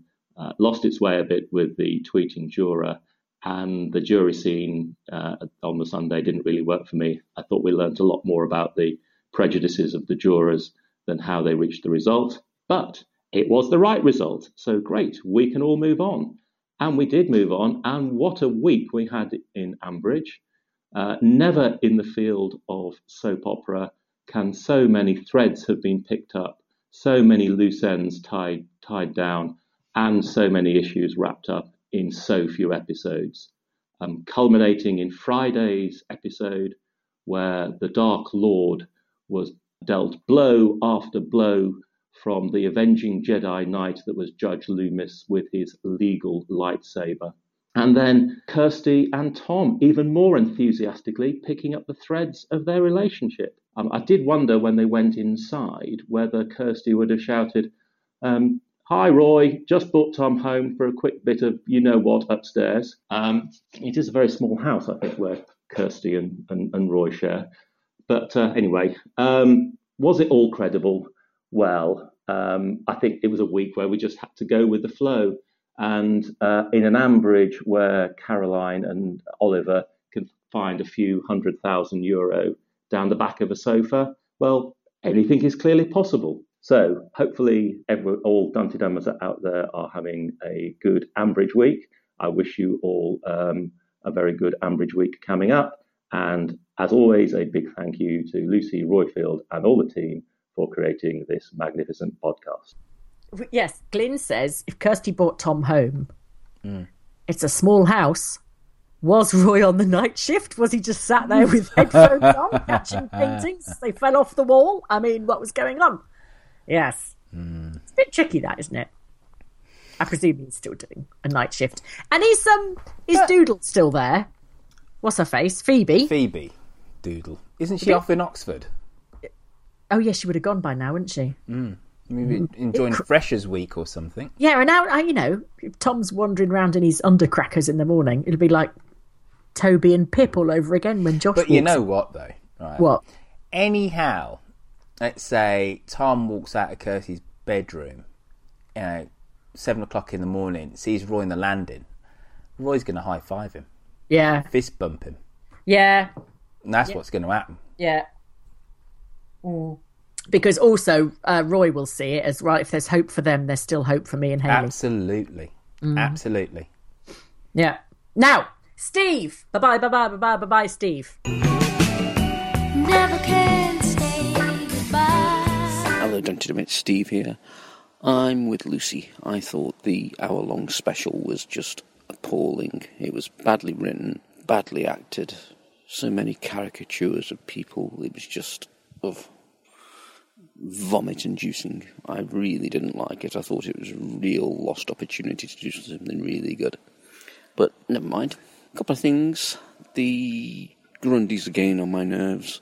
Why Oliver Sterling's let them run riot in his farmhouse is beyond belief. I know he's got a soft spot for Joe, and haven't we all, but, you know, come on, they're going to wreck the bloody place. They're a disaster area, they really are. You know, Eddie's just such a bloody scumbag, it's unbelievable. I know he's funny, but, you know, if you had those living next door to you, it'd be a nightmare. Really would. They get on my bloody wick, they do, the Grundys. Clary's okay, apart from her emphysema. That gets on my nerves as well. Sorry, I'm a bit grumpy this week, I don't know why. But there you go. Roy Fields put a few specials out and said this is the sort of counselling that Helen wants. I'm not sure she needs any counselling. I think she's come to terms with what's happened. She seems fairly strong. And after the Friday episode where she got essentially what she wanted, the boys with her and very limited access for Throb, I think she's, you know, the last thing she wants is some new age hippie weaving yoghurt and talking down to her and putting doubts in her head. Nah, she doesn't need counselling at all.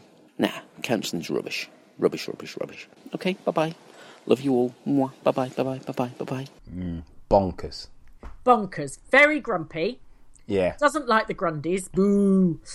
And says Helen doesn't need counselling. My God, man, of course she needs bloody counselling. She's been on an attempted murder charge. She had people trying to take away her children. She's been under psychological abuse for 2 years from a raving lunatic. If anybody needs counselling, it's Helen. Mm.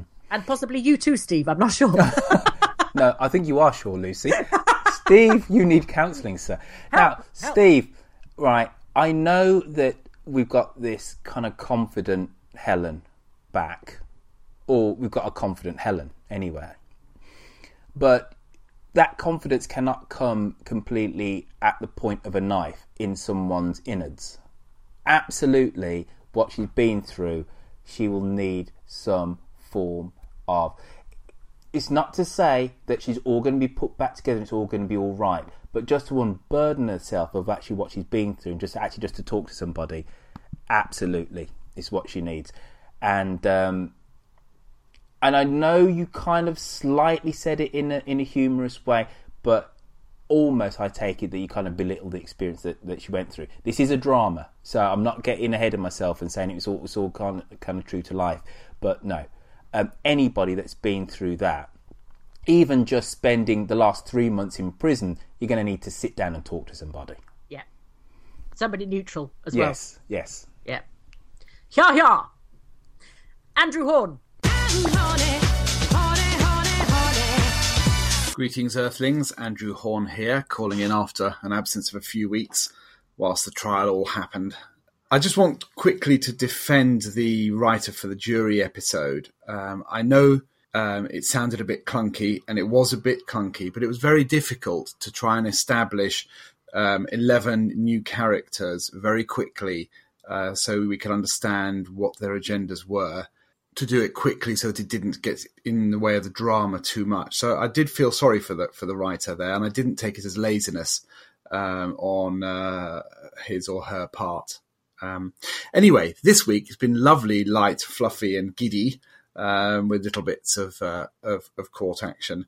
I'm glad Joe has managed to call off his hunger strike, although I am surprised that the shock of the announcement didn't kill him. I still don't think he's long for this world, but maybe that's just me. In the lightened mood, there have been the script writers have been let off the leash again. So the much commented gentleman's buttonhole isn't the only one, as we ended on a high with Tom being asked to come inside Kirsty. So, come inside by Kirsty, and I'm glad that they're getting together, even if it's only today, it's only in the moment. We shall see. Anyway, I'll ring in soon. Standing up for the writers of that bloody jury episode. He said, bless him. He said they had to establish 11 new characters very quickly so we could understand what their characters were. It was about 7. Were. There was a few silence for a start off. But he said, because it's a drama or another. But the drama came purely out of the characters. There was no other drama. So they could have been a little bit more delicate with letting the characters develop rather than just dolloping them on like they're in a sticker book and saying, Mrs. What's it, the Muslim, and Mrs. Thing, the libertarian, and all this. You know, they could still have been finer about it, because it was the character. It was the characters that brought the drama. It wasn't like there was anything else happening. That was the drama. And that's where the tension was supposed to have come from. And it was just, there wasn't very much tension because the characters were so, as you would say, broad brush, Roy Fitz, I think, the more I think about this, and without wanting to damn anybody, I try not to think about that post-drama, post-courtroom jury scene drama. It just needed to be longer. It needed to be able to breathe much more. Yeah. So the pacing could have been a little bit more believable, but also that you things didn't have to be laid on with a trowel in terms of kind of personality. It could have been a little bit more subtle. Mm-hmm. And also having it maybe another 30 minutes longer, you would have much more been able to understand the motivations of the various characters in a much more kind of considered way, but it just needed to be longer. And I just think it needed, you needed that, the misogynist Nigel Havers to say, you know what, I'm wrong, or to have that emotional breakdown, as is what happens in 12 Angry Men. I don't have to keep on repeating myself here, but there's a reason why that film has gone through the annals, gone through the ages. It's because it's the most masterful set of plotting. Forget the absolute, just the writing, the dialogue, the way it's plotted is absolutely amazing. Yeah, and they set out to copy that, and it was a pale imitation. Witherspoon. Hey baby, I hear the blues are calling, tossed salads and scrambled eggs. Mercy. Greetings, Lucy Royfield, Millie Bell, and all Dumpty Dummers around the world. Witherspoon and Angus Haggis here. We're in the middle of a glorious holiday on Cape Cod, where it's been sunny and warm every day. Hope you've been enjoying the photos. No black clouds were sighted over Pat and Tony's house on Friday, as the Bridge Farm branch of the Archer clan were celebrating, as were all of us. It was odd. I felt genuinely happier hearing the custody news than I did hearing the not guilty verdict on Sunday. Perhaps it was because Judge Loomis, who both pronounced the custody decision and told it like it was when it came to Rob. It was as if God had stood upon high, pointed down at him, and announced, "Rob Titchener, you are truly and really a bastard." And the people rejoiced. Never mind that Judge Loomis had just presided over Helen's criminal trial. It does smack of a conflict of interest, but that's for one of our legal eagles to dissect. I recalled that months ago I had talked about how we, the listeners, needed an ending much like the happy conclusion of a Jane Austen or Charles Dickens novel. I wonder if this is how the scriptwriters planned it, or was the threat of an international boycott of the Archers, if Rob was not made to suffer, enough for them to tie the endless story up with a nice bow? Now, is this really the end of the story, or is this merely a little rest stop for us to collect our breaths? Maybe Rob's pathological narcissism will still lead to some awful outcome. I don't know. My crystal ball is hazy, but I'm not going to worry about it now. We have another week of vacation, and I'll continue to enjoy it as much as Caroline and Oliver will enjoy their Tuscan villa. Talk to you next week. Yes, good old Judge Loomis. It was like a judgment from on high, and it was like he was saying, we've now seen it all. There's nothing left to hide, Rob. Everybody knows everything, except they don't, because they still don't know about the flipping... Who's just walked in? Tilly, she's come in, taken a piece of paper, and gone out again. Oh, right. It's like a comedy sound effect, your door. I know. D40 on it. It's quite noisy, isn't it? Yes, I know. Huge relief. Maybe you want one of those like liquids you can get from Homebase, which is like 3-in-1 or something. Yes. Funnily enough. Usha Gupta special. Fiona Usha Gupta Franks? No, she's Usha Franks. Is she? Yeah. Oh, yeah. I didn't know. Fiona Powell. Hello, I'm Fiona. I'm a first-time caller-innerer, although I've been a Dumpty Dum listener for some time. I currently live in the middle of nowhere, Pennsylvania. I moved to America from Somerset nearly 30 years ago. As far as what kind of listener I am, I recently worked out that I'm a Perks Lewis Hathaway. I first started listening in my nan's kitchen, and I remember young Sid Perks moving into Ambridge from Birmingham, I think. Then I began listening in my own right around the time that Pat Lewis visited her Uncle Hayden. She had a lovely Welsh accent then, and I wish she'd kept it. I remember exactly where I was when Tony proposed to Pat. I was sitting in my car in Wales watching sheep. I moved to America in the late 1980s, and for quite a while, the only Archers I heard was when friends remembered to record the omnibus and send me the cassette tapes, and they usually forgot. Finally, the combination of a trip home and the availability of the Archers on my computer made me a regular listener once again, and that was about the time that Tim and Siobhan Hathaway settled in Ambridge, which makes me a Perks Lewis Hathaway. I work now as a radio producer and an on-air host, which is a posh name for a classical music DJ, for the local NPR affiliate. Before coming to America, though, I was a shepherd. I studied agriculture at college and got qualified in farm management. I worked on dairy farms, I worked on pig farms, I've raised chickens, I've driven tractors, but mostly I took care of sheep. I even taught various shepherding tasks at agricultural schools, such as Brymore, which is where the late John Archer went to school. I'm finding Pip more than a bit irksome of late. She thinks she's God's gift to farming, which she clearly isn't, and I think she may be heading for a self-inflicted bruising. I hope that it's only her ego that gets damaged and nothing else. So that's me done for now. In the wilds of Pennsylvania. She's a very clever woman, this Fiona Powell.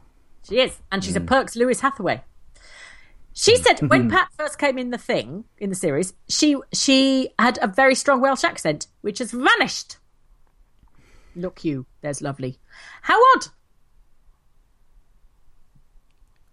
What did you say? I said, how odd. Yeah, isn't it? It's a different Pat, though, isn't it? It's not the first Pat. Is it or not? Is it? I don't know. No, I think it is the first Pat. Oh, is it? Yeah. Ever since I've been into the Archer, she's never had a Welsh accent. And no. I was actually surprised when we started doing Dumpty Dum and somebody said Pat's Welsh. I was like, really? But then again, if you're from round about Wrexham way and Rhyl and kind of Brecon, you know, the centre bit of Wales and the northeast, they sound very English anyway. Yeah. But she had a Welsh accent, is the point though.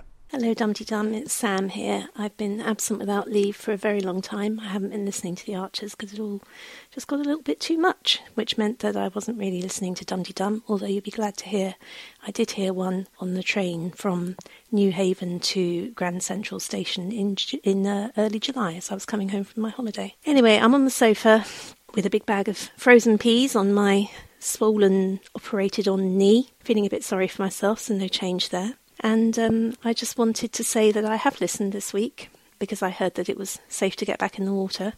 And I'm very glad I did because I've been listening in floods of tears. I really just wanted to say how very glad I am that not only Helen is home, but that we're all home because I feel like I am now too. Sam Dean is listening again. Hurrah!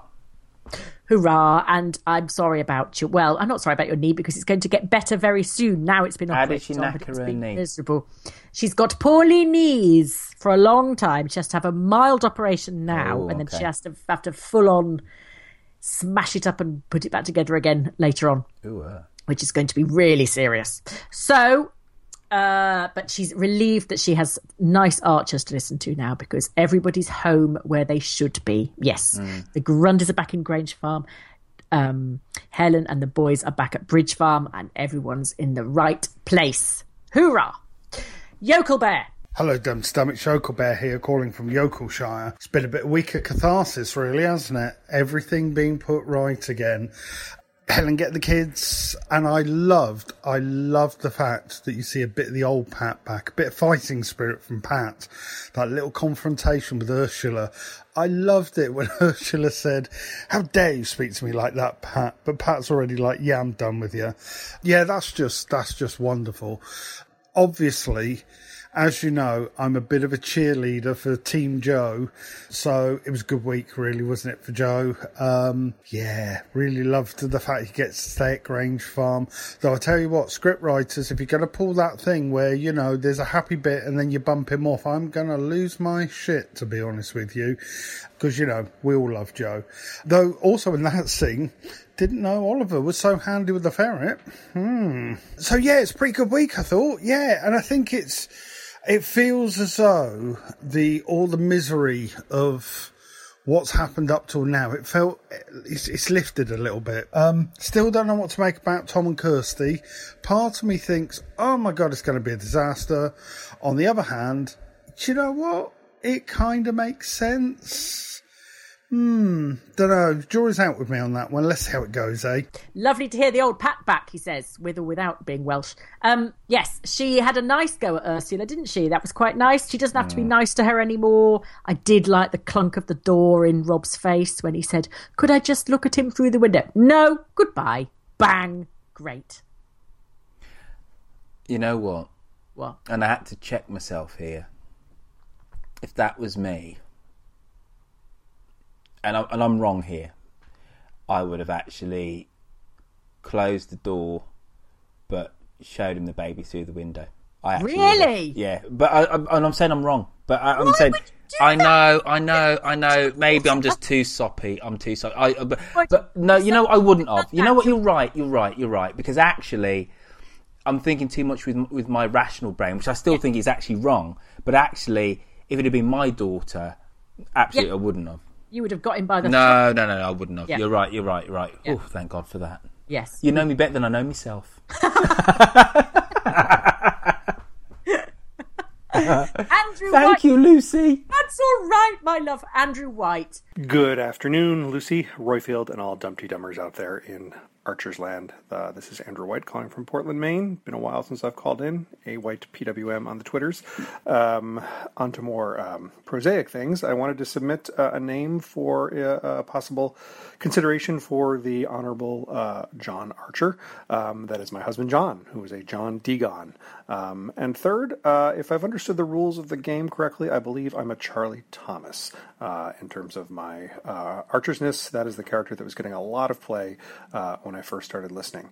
Thanks for all you do. What a wonderful opportunity to listen and to be part of this community, and take care. Has a nomination for Order of the Johns, his husband. Oh, yes. So, John Deegan is John the what?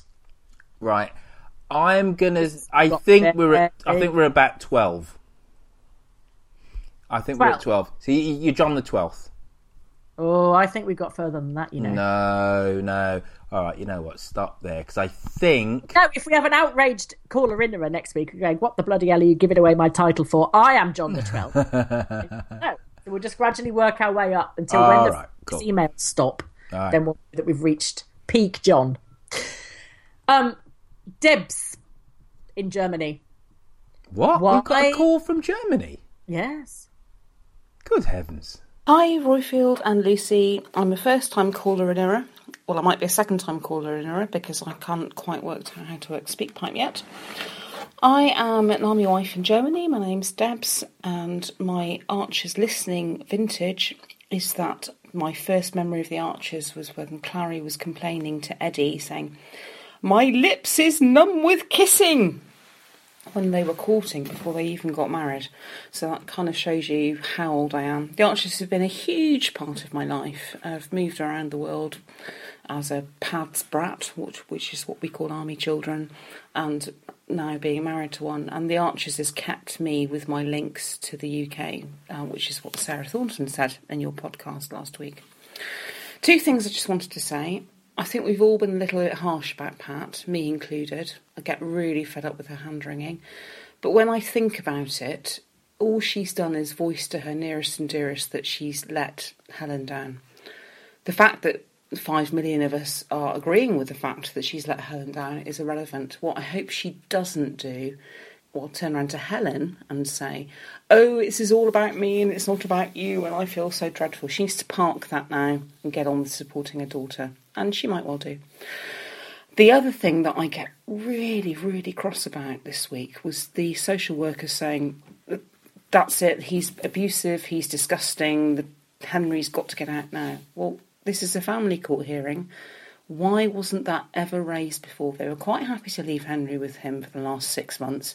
So why suddenly now is the social worker being the Ambridge fairy and getting him out?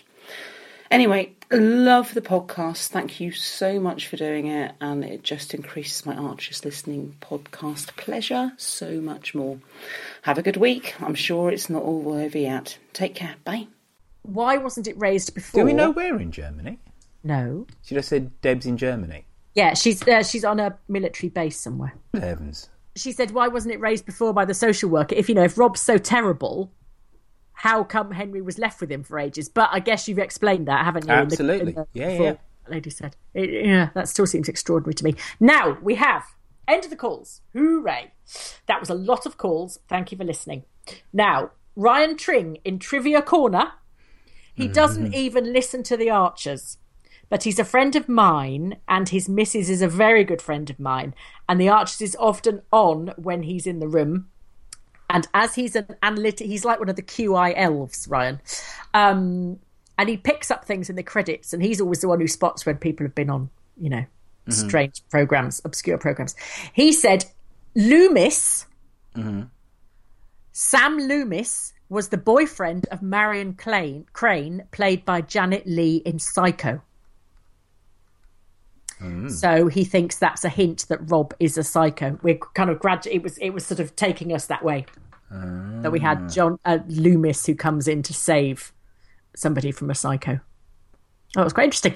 Right, there email is. From Feek. This is my email of the year. Feek, subject. Message following the results of the trial and the custody hearing. Message body. Yay! That's it. Sorry, I missed that. Are you kidding me? The whole thing? Can you just say it again, please? Okay. What's the matter? Nothing. All right. This is from Feek. Yes. It is my email of the year. Subject. Message following the results of the trial and the custody hearing. Yes. Message body. Yay! That's it. I was slightly distracted and right. I slightly missed the punchline. Okay. Well, that was a punchline. Anyway, right, next, Paul Robinson. I've just been listening to this week's podcast while walking the dog. Yes, in the Surrey Hills, and heard you suggest that Rob may appeal the verdict. He can't. The case was brought by the Crown, and Rob was just a prosecution witness. It was not his case. On another subject, why do the Grundys always refer to number one, the Green? They all know where number one is, so why give it the full address? Paul, not from Lassiter's, Robinson. But then again, I say, I address you as Lucy V. Freeman. Yes. I could just call you Luce. That doesn't really work, does it? You can answer the phone and say, hello, Lucy V. Freeman, don't you? Yes. You get into a habit of calling something a certain thing. Yeah. On the face of it, he has a point, but actually, it's just a convention. They just call it that. Who cares? Look, if we're going to start saying, if we start putting on that... No. I don't mean... Who cares? Like, who cares? I mean, It's just that's just what they call it. So It's it's just number one, the Green. It's not a thing. It's not a reason. Yeah, it's just Sarah from Southern Tasmania here. Ooh, okay. First time emailer in a farmer, agricultural researcher. I don't know anything about Southern Tasmania. No. Other than it's far away from Hobart because that's the other end. She said, being such a new listener means the only character to have been introduced since I've been listening is Baby Jack, and I'm not sure if a sound effect track really counts. I thought it was very clever of Rob to take the oath rather than affirmation. I'm pretty sure that the devil swearing by God cancels itself out, and therefore he can tell such blatant lies in court. You know what? I completely forgot. I didn't even know this was a thing. I didn't know this oaths and affirmation. This is all new to me. Yeah. Although I understand the housing issues in rural England, I have to say if we had the Grundys as tenants, they would have been evicted with no chance of getting their bond back. On the Pip and Toby front, if Pip wasn't aware of Rex's feelings, then she's a bit dense. If she is aware, then she really needs to think about the ramifications of dating Toby. For the Elderflower Cordial Index, locally produced elderflower concentrate is currently $14.60 Australian dollars for 375 mil. I've had no idea what the Australian dollar is to the pound. No, but we'll have to add that into the spreadsheet and that will mess everything up again. That's another thing, Lucy. What? Oh, and also Robert Wilson sent us one. You're going to let me lose my train of thought now. $2.69. Oh, okay. Beaver Elderflower Cordial in wherever he is. He's with you, isn't he? He's in, in Chicago. Chicago, he is. Mm. Christina Auckland is also... People are going to be able to plot on their map where they've seen Elderflower Cordial and the price of the cordial. My God, that will save me days of work. Exactly. Because my map is frankly getting out of control. You don't have a map. You don't have a map, Lucy. Lucy, you don't have a map. Serial killer. You don't have a map. I know people like to paint vivid pictures when they listen to this podcast, but let's just think you don't have a map. You have no documentation where you have all of this elderflower cordial stuff all put together. At my fingertips. Okay, then. All right, then. What's the highest price we've ever had for any elderflower cordial? Is that your fingertips? $14.92. Crap. Yes. And where was that then? I've no idea. I made that up. Exactly. At my fingertips, Royfield. Don't lie to the listeners, Lucy. We got to the end of the emails. We have. All right, smashing. Ooh, you know what, everybody... Oh, no. Well, we haven't, but we'll do it next week because this show is going to be about 3 days long. Again. Though, to be fair to me, be fair to you. And you. No, I'm saying and you. Okay. Actually, last week's show was not half as long as I thought it was going to be. Oh, good. Yeah, we were quite restrained in our analysis, and I chopped little bits and pieces out, and it wasn't actually that long. Oh, good. Right. And you know this because, of course, you listen. Yes. You're such a liar. When's the last time you listened to a Dum Dum Lucy? I did. Be honest, listened to the end of this one. Oh, the end. Yeah.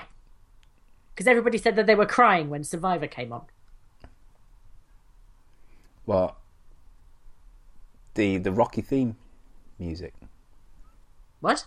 No. Survivor. Eye of the Tiger. What are you talking about? Jewelry isn't a gift you give just once. It's a way to remind your loved one of a beautiful moment every time they see it. Blue Nile can help you find the gift that says how you feel and says it beautifully, with expert guidance and a wide assortment of jewelry of the highest quality at the best price. Go to BlueNile.com and experience the convenience of shopping Blue Nile, the original online jeweler since 1999. That's BlueNile.com to find the perfect jewelry gift for any occasion. BlueNile.com. Quality sleep is essential. That's why the Sleep Number Smart Bed is designed for your ever-evolving sleep needs. Need a bed that's firmer or softer on either side? Helps you sleep at a comfortable temperature? Sleep Number Smart Beds let you individualize your comfort, so you sleep better together. J.D. Power ranks Sleep Number #1 in customer satisfaction with mattresses purchased in-store. And now, save 50% on the Sleep Number Limited Edition Smart Bed for a limited time. For J.D. Power 2023 award information, visit jdpower.com/awards. Only at a Sleep Number store or sleepnumber.com. Hey there, it's Michelle Norris. I'm host of a podcast called Your Mama's Kitchen. When I travel, I'm usually looking for a way to find a taste of home when I'm not at home. And one of the things I love to do when I am at home is entertain. And Airbnb allows me to do that. When I was in California recently, I rented a house that had a great kitchen. And when we were sitting around the table, we're all thinking, we're in someone else's house. Someone could be in all of our homes as well. If you have a home, but you're not always at home, you have an Airbnb. Your home might be worth more than you think. Find out how much at airbnb.com/host. Survivor by Destiny's Child. I know, but Survivor also did Eye of the Tiger. Oh. Anyway. Should we do Tweets of the Week now? No. Oh. Let's have an ad break, come back to Millie Bell, and then we can go and have some tweets of the week. Thank you very much, please. When you don't have a roof over your head. Build that wall. Build that wall. There was build nothing marked wall. Classified build on my wall. Emails, build either sent wall. Or received. Build that wall. I build am that wall. Humbled build to have been wall. Chosen by build the Conservative Party build to become its leader.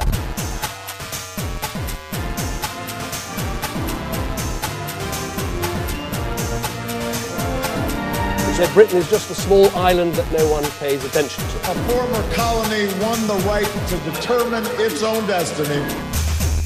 Hello and welcome to Mid-Atlantic, the show where we look at the news and the views from one side of the ocean from the perspective of the other. Do you have a National Trust sticker on your car? Do you think you could be best friends with Kath Gibson? Do you spend hours wandering around the airport looking for an organic quinoa cafe because you refuse to go to Burger King? Then Sarah Smith Cloths are for you. Available from Sainsbury's for the posher washer. Proud sponsors of Dumpty Dum.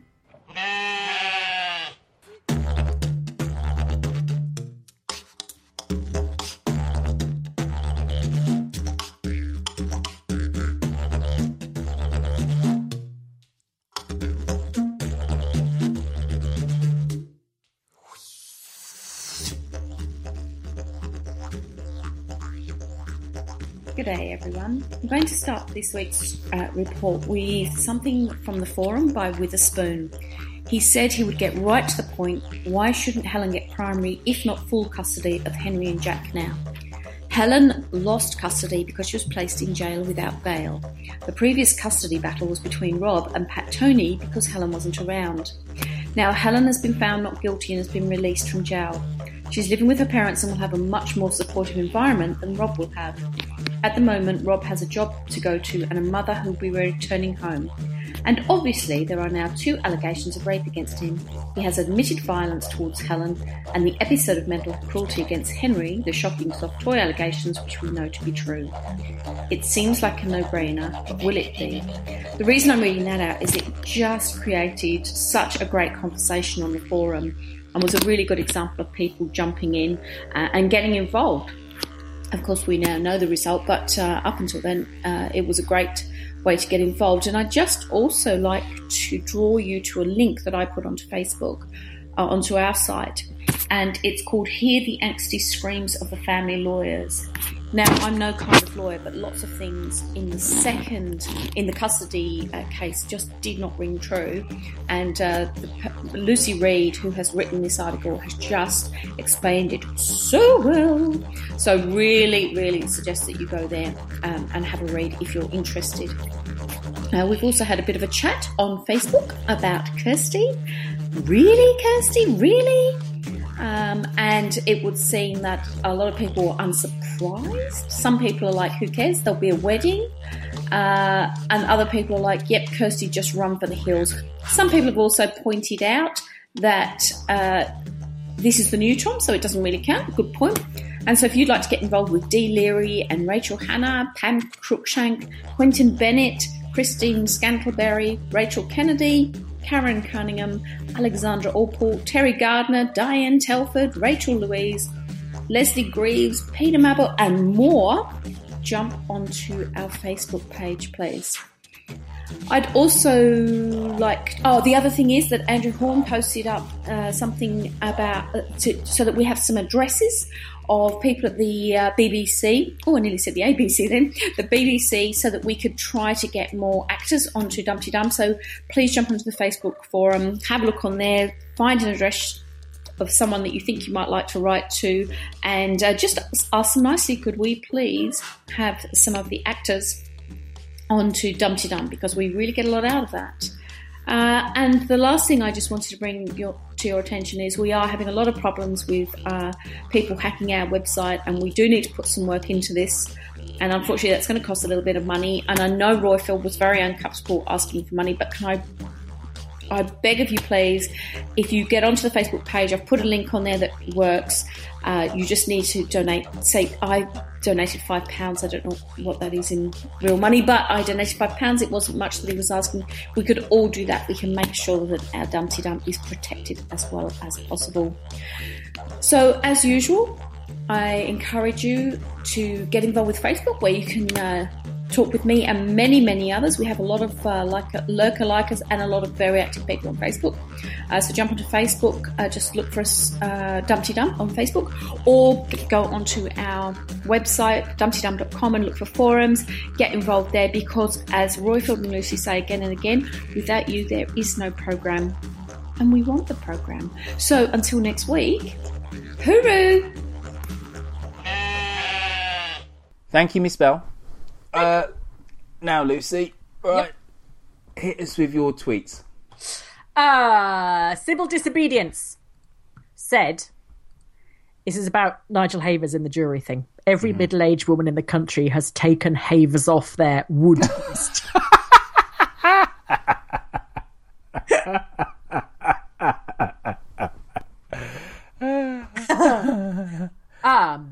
Real Scott Veg said, being a farming show, I'm hoping for actual pitchforks when they finally run Rob out of town.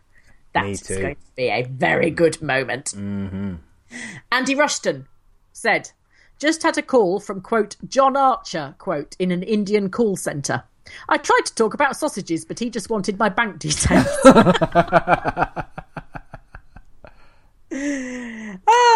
Kay Engels.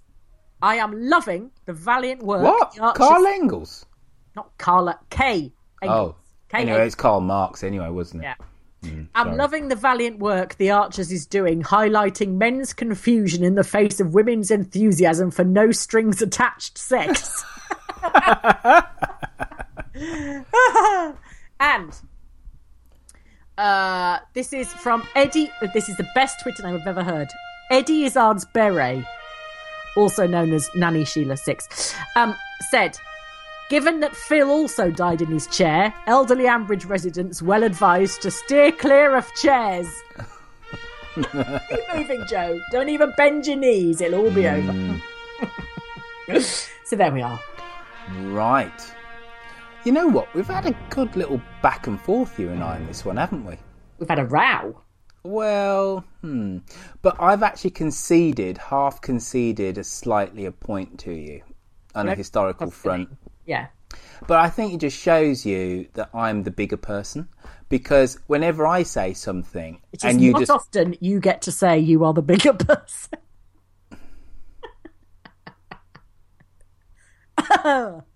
Sorry.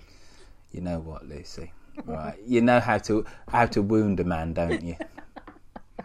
I'm not that small. And anyway, the Dumpty Dum listeners have an image like to project. They think you're like 6'3" and you know muscles. What? Whatever. DumptyDum.com. Go there. We've got a shop. We've got a forum.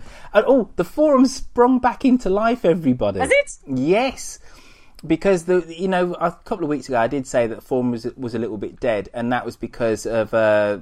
It was so slow, and we're going to come on to things that we need to do and have actually been started to be done on our website. But go to dumptydum.com. We've got a shop, we've got a forum. It's awesome. And Laura Jackson is going to help us to do much, much, much more besides on our website. So go there. Now, iTunes reviews. I've been asking you for the last few months to please put you back into doing some reviews. And reviews, we have them in spades. So much so that we got to number 8 in the UK film and TV podcast iTunes charts. Blimey. Yes, so we need to thank... Sorry, Simon just brought my dinner in then and I got a bit confused. So we need to thank, from the United Kingdom, Ali1804... Barbara H.W. and JTWWWEW, who asks, who chooses the music for each caller-innerer? It's a mixture of me and then now kind of them. People demanding their own, largely. Yeah, yes, Andrew Horn. Saying that I'm horny, and then Goddess Diva, etc., etc. But at the start, it was very much at my largesse. But I opened the floodgates when I let in my lovely Vicky Cole, who I've got a massive soft spot. When I basically put on The Lion Sleeps Tonight, everybody's like, "Well, if Vicky Cole's having one, well, I want mine." Blah blah blah blah blah. You know. Anyway, so there's your answer. Now, over in Ireland, Miss Otis. put down her guineas to pen a review. In the US of A, the Reverend Herbert Layfield said Dumdy Dum is funny, insightful, informative and kind. It's as English as it gets. And that is saying something from somebody called the Reverend Herbert Layfield, which is the most English name I've ever heard. Back over the water, on Cloud 29, 5-starred us. Thank you very much. And Metal D said, we are wonderful back in Trumpland. Woo. Florida Flow found the time to head to iTunes and back in Blighty. Special Diet also bigged us up. You can read my stuff out better than I can. And I wrote it. Oh, this dyslexia is a curse. From the colony that got away, Simpanda commented that it's a great podcast. I have a friend who never misses this show, even though she stopped listening to The Archers. Bah! From the land of leaks at Tiny Ray Ray, iTuned us. Over in Brexit Britain, Mrs. Chev put a Stedman next to her review. And Broomer65, who said, it's wonderfully inane ramblings, a thoroughly entertaining podcast made by some very talented and erudite people about the reality docudrama that is The Archers. Highly recommended. Now, I have mentioned this before, but she just really did kind of like brighten up my, I think it was my Friday, did old Christina Auckland. And I'm just going to quickly mention her again. She's putting together a map which will be on our website, and she's got an old proper company and she's doing all this kind of gratis where Dumdy Dummers can pin themselves to it, and this all started... Sounds a bit odd, pinning themselves to something. Pin their details, Lucy. Oh, okay. Right. So, and this all started because Jan from Cannes, who's a stalwart of this website, is over there in Vancouver, and by all accounts, there aren't any other Vancouverites that are into Dumdy Dum and The Archers. So, and I'm sure that, and just like there's the farmer down there in South Tasmania, we need to put Dumdy Dummers together. So, cornerstoneslabs.co.uk, we salute you. The map should be ready some point soon. Now, to help keep our little show on the road, you've been absolutely amazing this week, and I'm going to give you a massive roll call of everybody who's been putting their hands in the pockets to stop the bloody Russians from screwing up our website, getting the forum faster, and all sorts. So, and I'm going somewhat off script here, so Lucy's going, why is he going with this? But first, let's deal with Patreon, because there are two ways this can be done. You can go to patreon.com, search for Dumdy Dum, and you can donate $2 a show, which is about £1.50-ish. Now, we've got some new patrons that we need to thank. The first one is Claire Howard. Try to meet my dinner. Anne Charles. Carl Astral. Di Middleton. Miranda Johnson. And Laura S. So thank you for agreeing to... Thank you very, very much. Thank you. Now, I tell you what I have done here, Lucy. I'm going to say at the end of the show that this is a bit of a fundraising episode. I'm going to whack that at the end and then put it at the start of the show. Okay. All right. Now, we did mention this a couple of weeks ago, but the Russians were screwing up with our website. And as I just kind of said just a couple of minutes ago, we've done a little bit of fundraising on Facebook.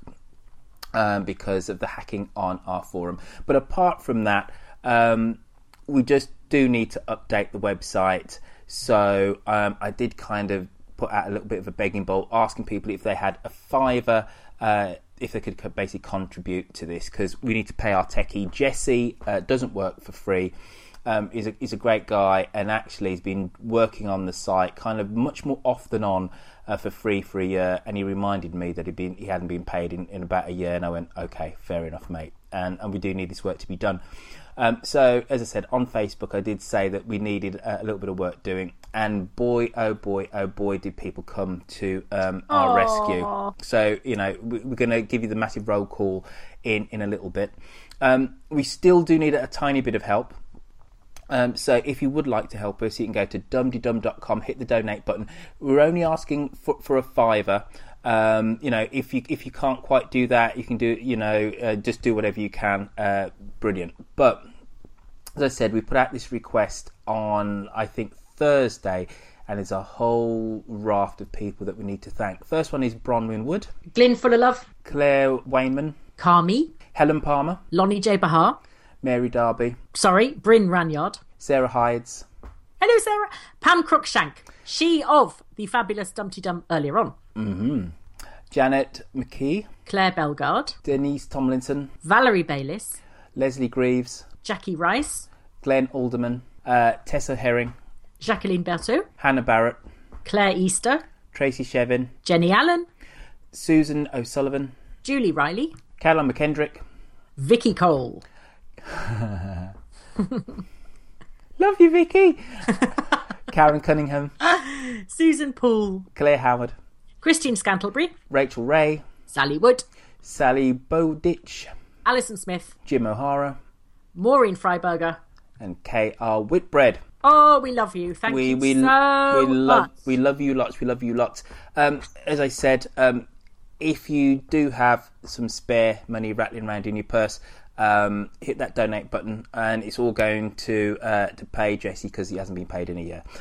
Now, Dumpty Dum survives on your calls. So to get in contact with us, you can send us a voice message via SpeakPipe, or you can send us a message via telephone. You can call us on 020 0203 0313 105 to leave us a message on that telephone if you can't do SpeakPipe. On the Twitters, you can find us where we're at DumDum. Me, I'm at Royfield. Harriet is at Shambridges. Sarah Smith is at Sarah_Smith. And I am at Lucy V. Freeman. On Facebook, we're galloping away with our Leica lurkers. 1,300 and odd. And it's just that forum is on fire. Seriously, Lucy, it's like burning a blaze. There's people posting messages and asking questions and all sorts and cracking jokes. It's awesome. If you're on Facebook, type in Dumpty Dum, go and share in the fun. Hi, I'm Daniel, founder of Pretty Litter. Did you know cats tend to hide symptoms of sickness and pain? I learned this the hard way after losing my cat, Gingy. So I created Pretty Litter, a health monitoring litter that helps detect early signs of illness by changing colors, saving you money and potentially your cat's life. Pretty Litter is veterinarian developed, and it's the easiest way to keep tabs on your fur baby's health right at home. Go to prettylitter.com and use code ACAST for 20% off your first order and a free cat toy. Terms and conditions apply. See site for details. Even when we're on a budget, we still deserve nice things. Quince is a place to scoop up stunning high-end goods for 50 to 80% less than similar brands. They have buttery soft cashmere sweaters starting at $50, luxurious Italian leather bags, and so much more. Plus, Quince only works with factories that use safe, ethical, and responsible manufacturing. Get the high-end goods you'll love without the high price tag with Quince. Go to quince.com/style for free shipping and 365-day returns. Now, yes. Any parting shots before I go and eat my dinner? No, but it's the Archers, so I probably ought to go and listen. You know what? That's a fair point. All right, Lucy V. Freeman. Okay, thank you very much, everybody. Thank you. Bye-bye. Bye.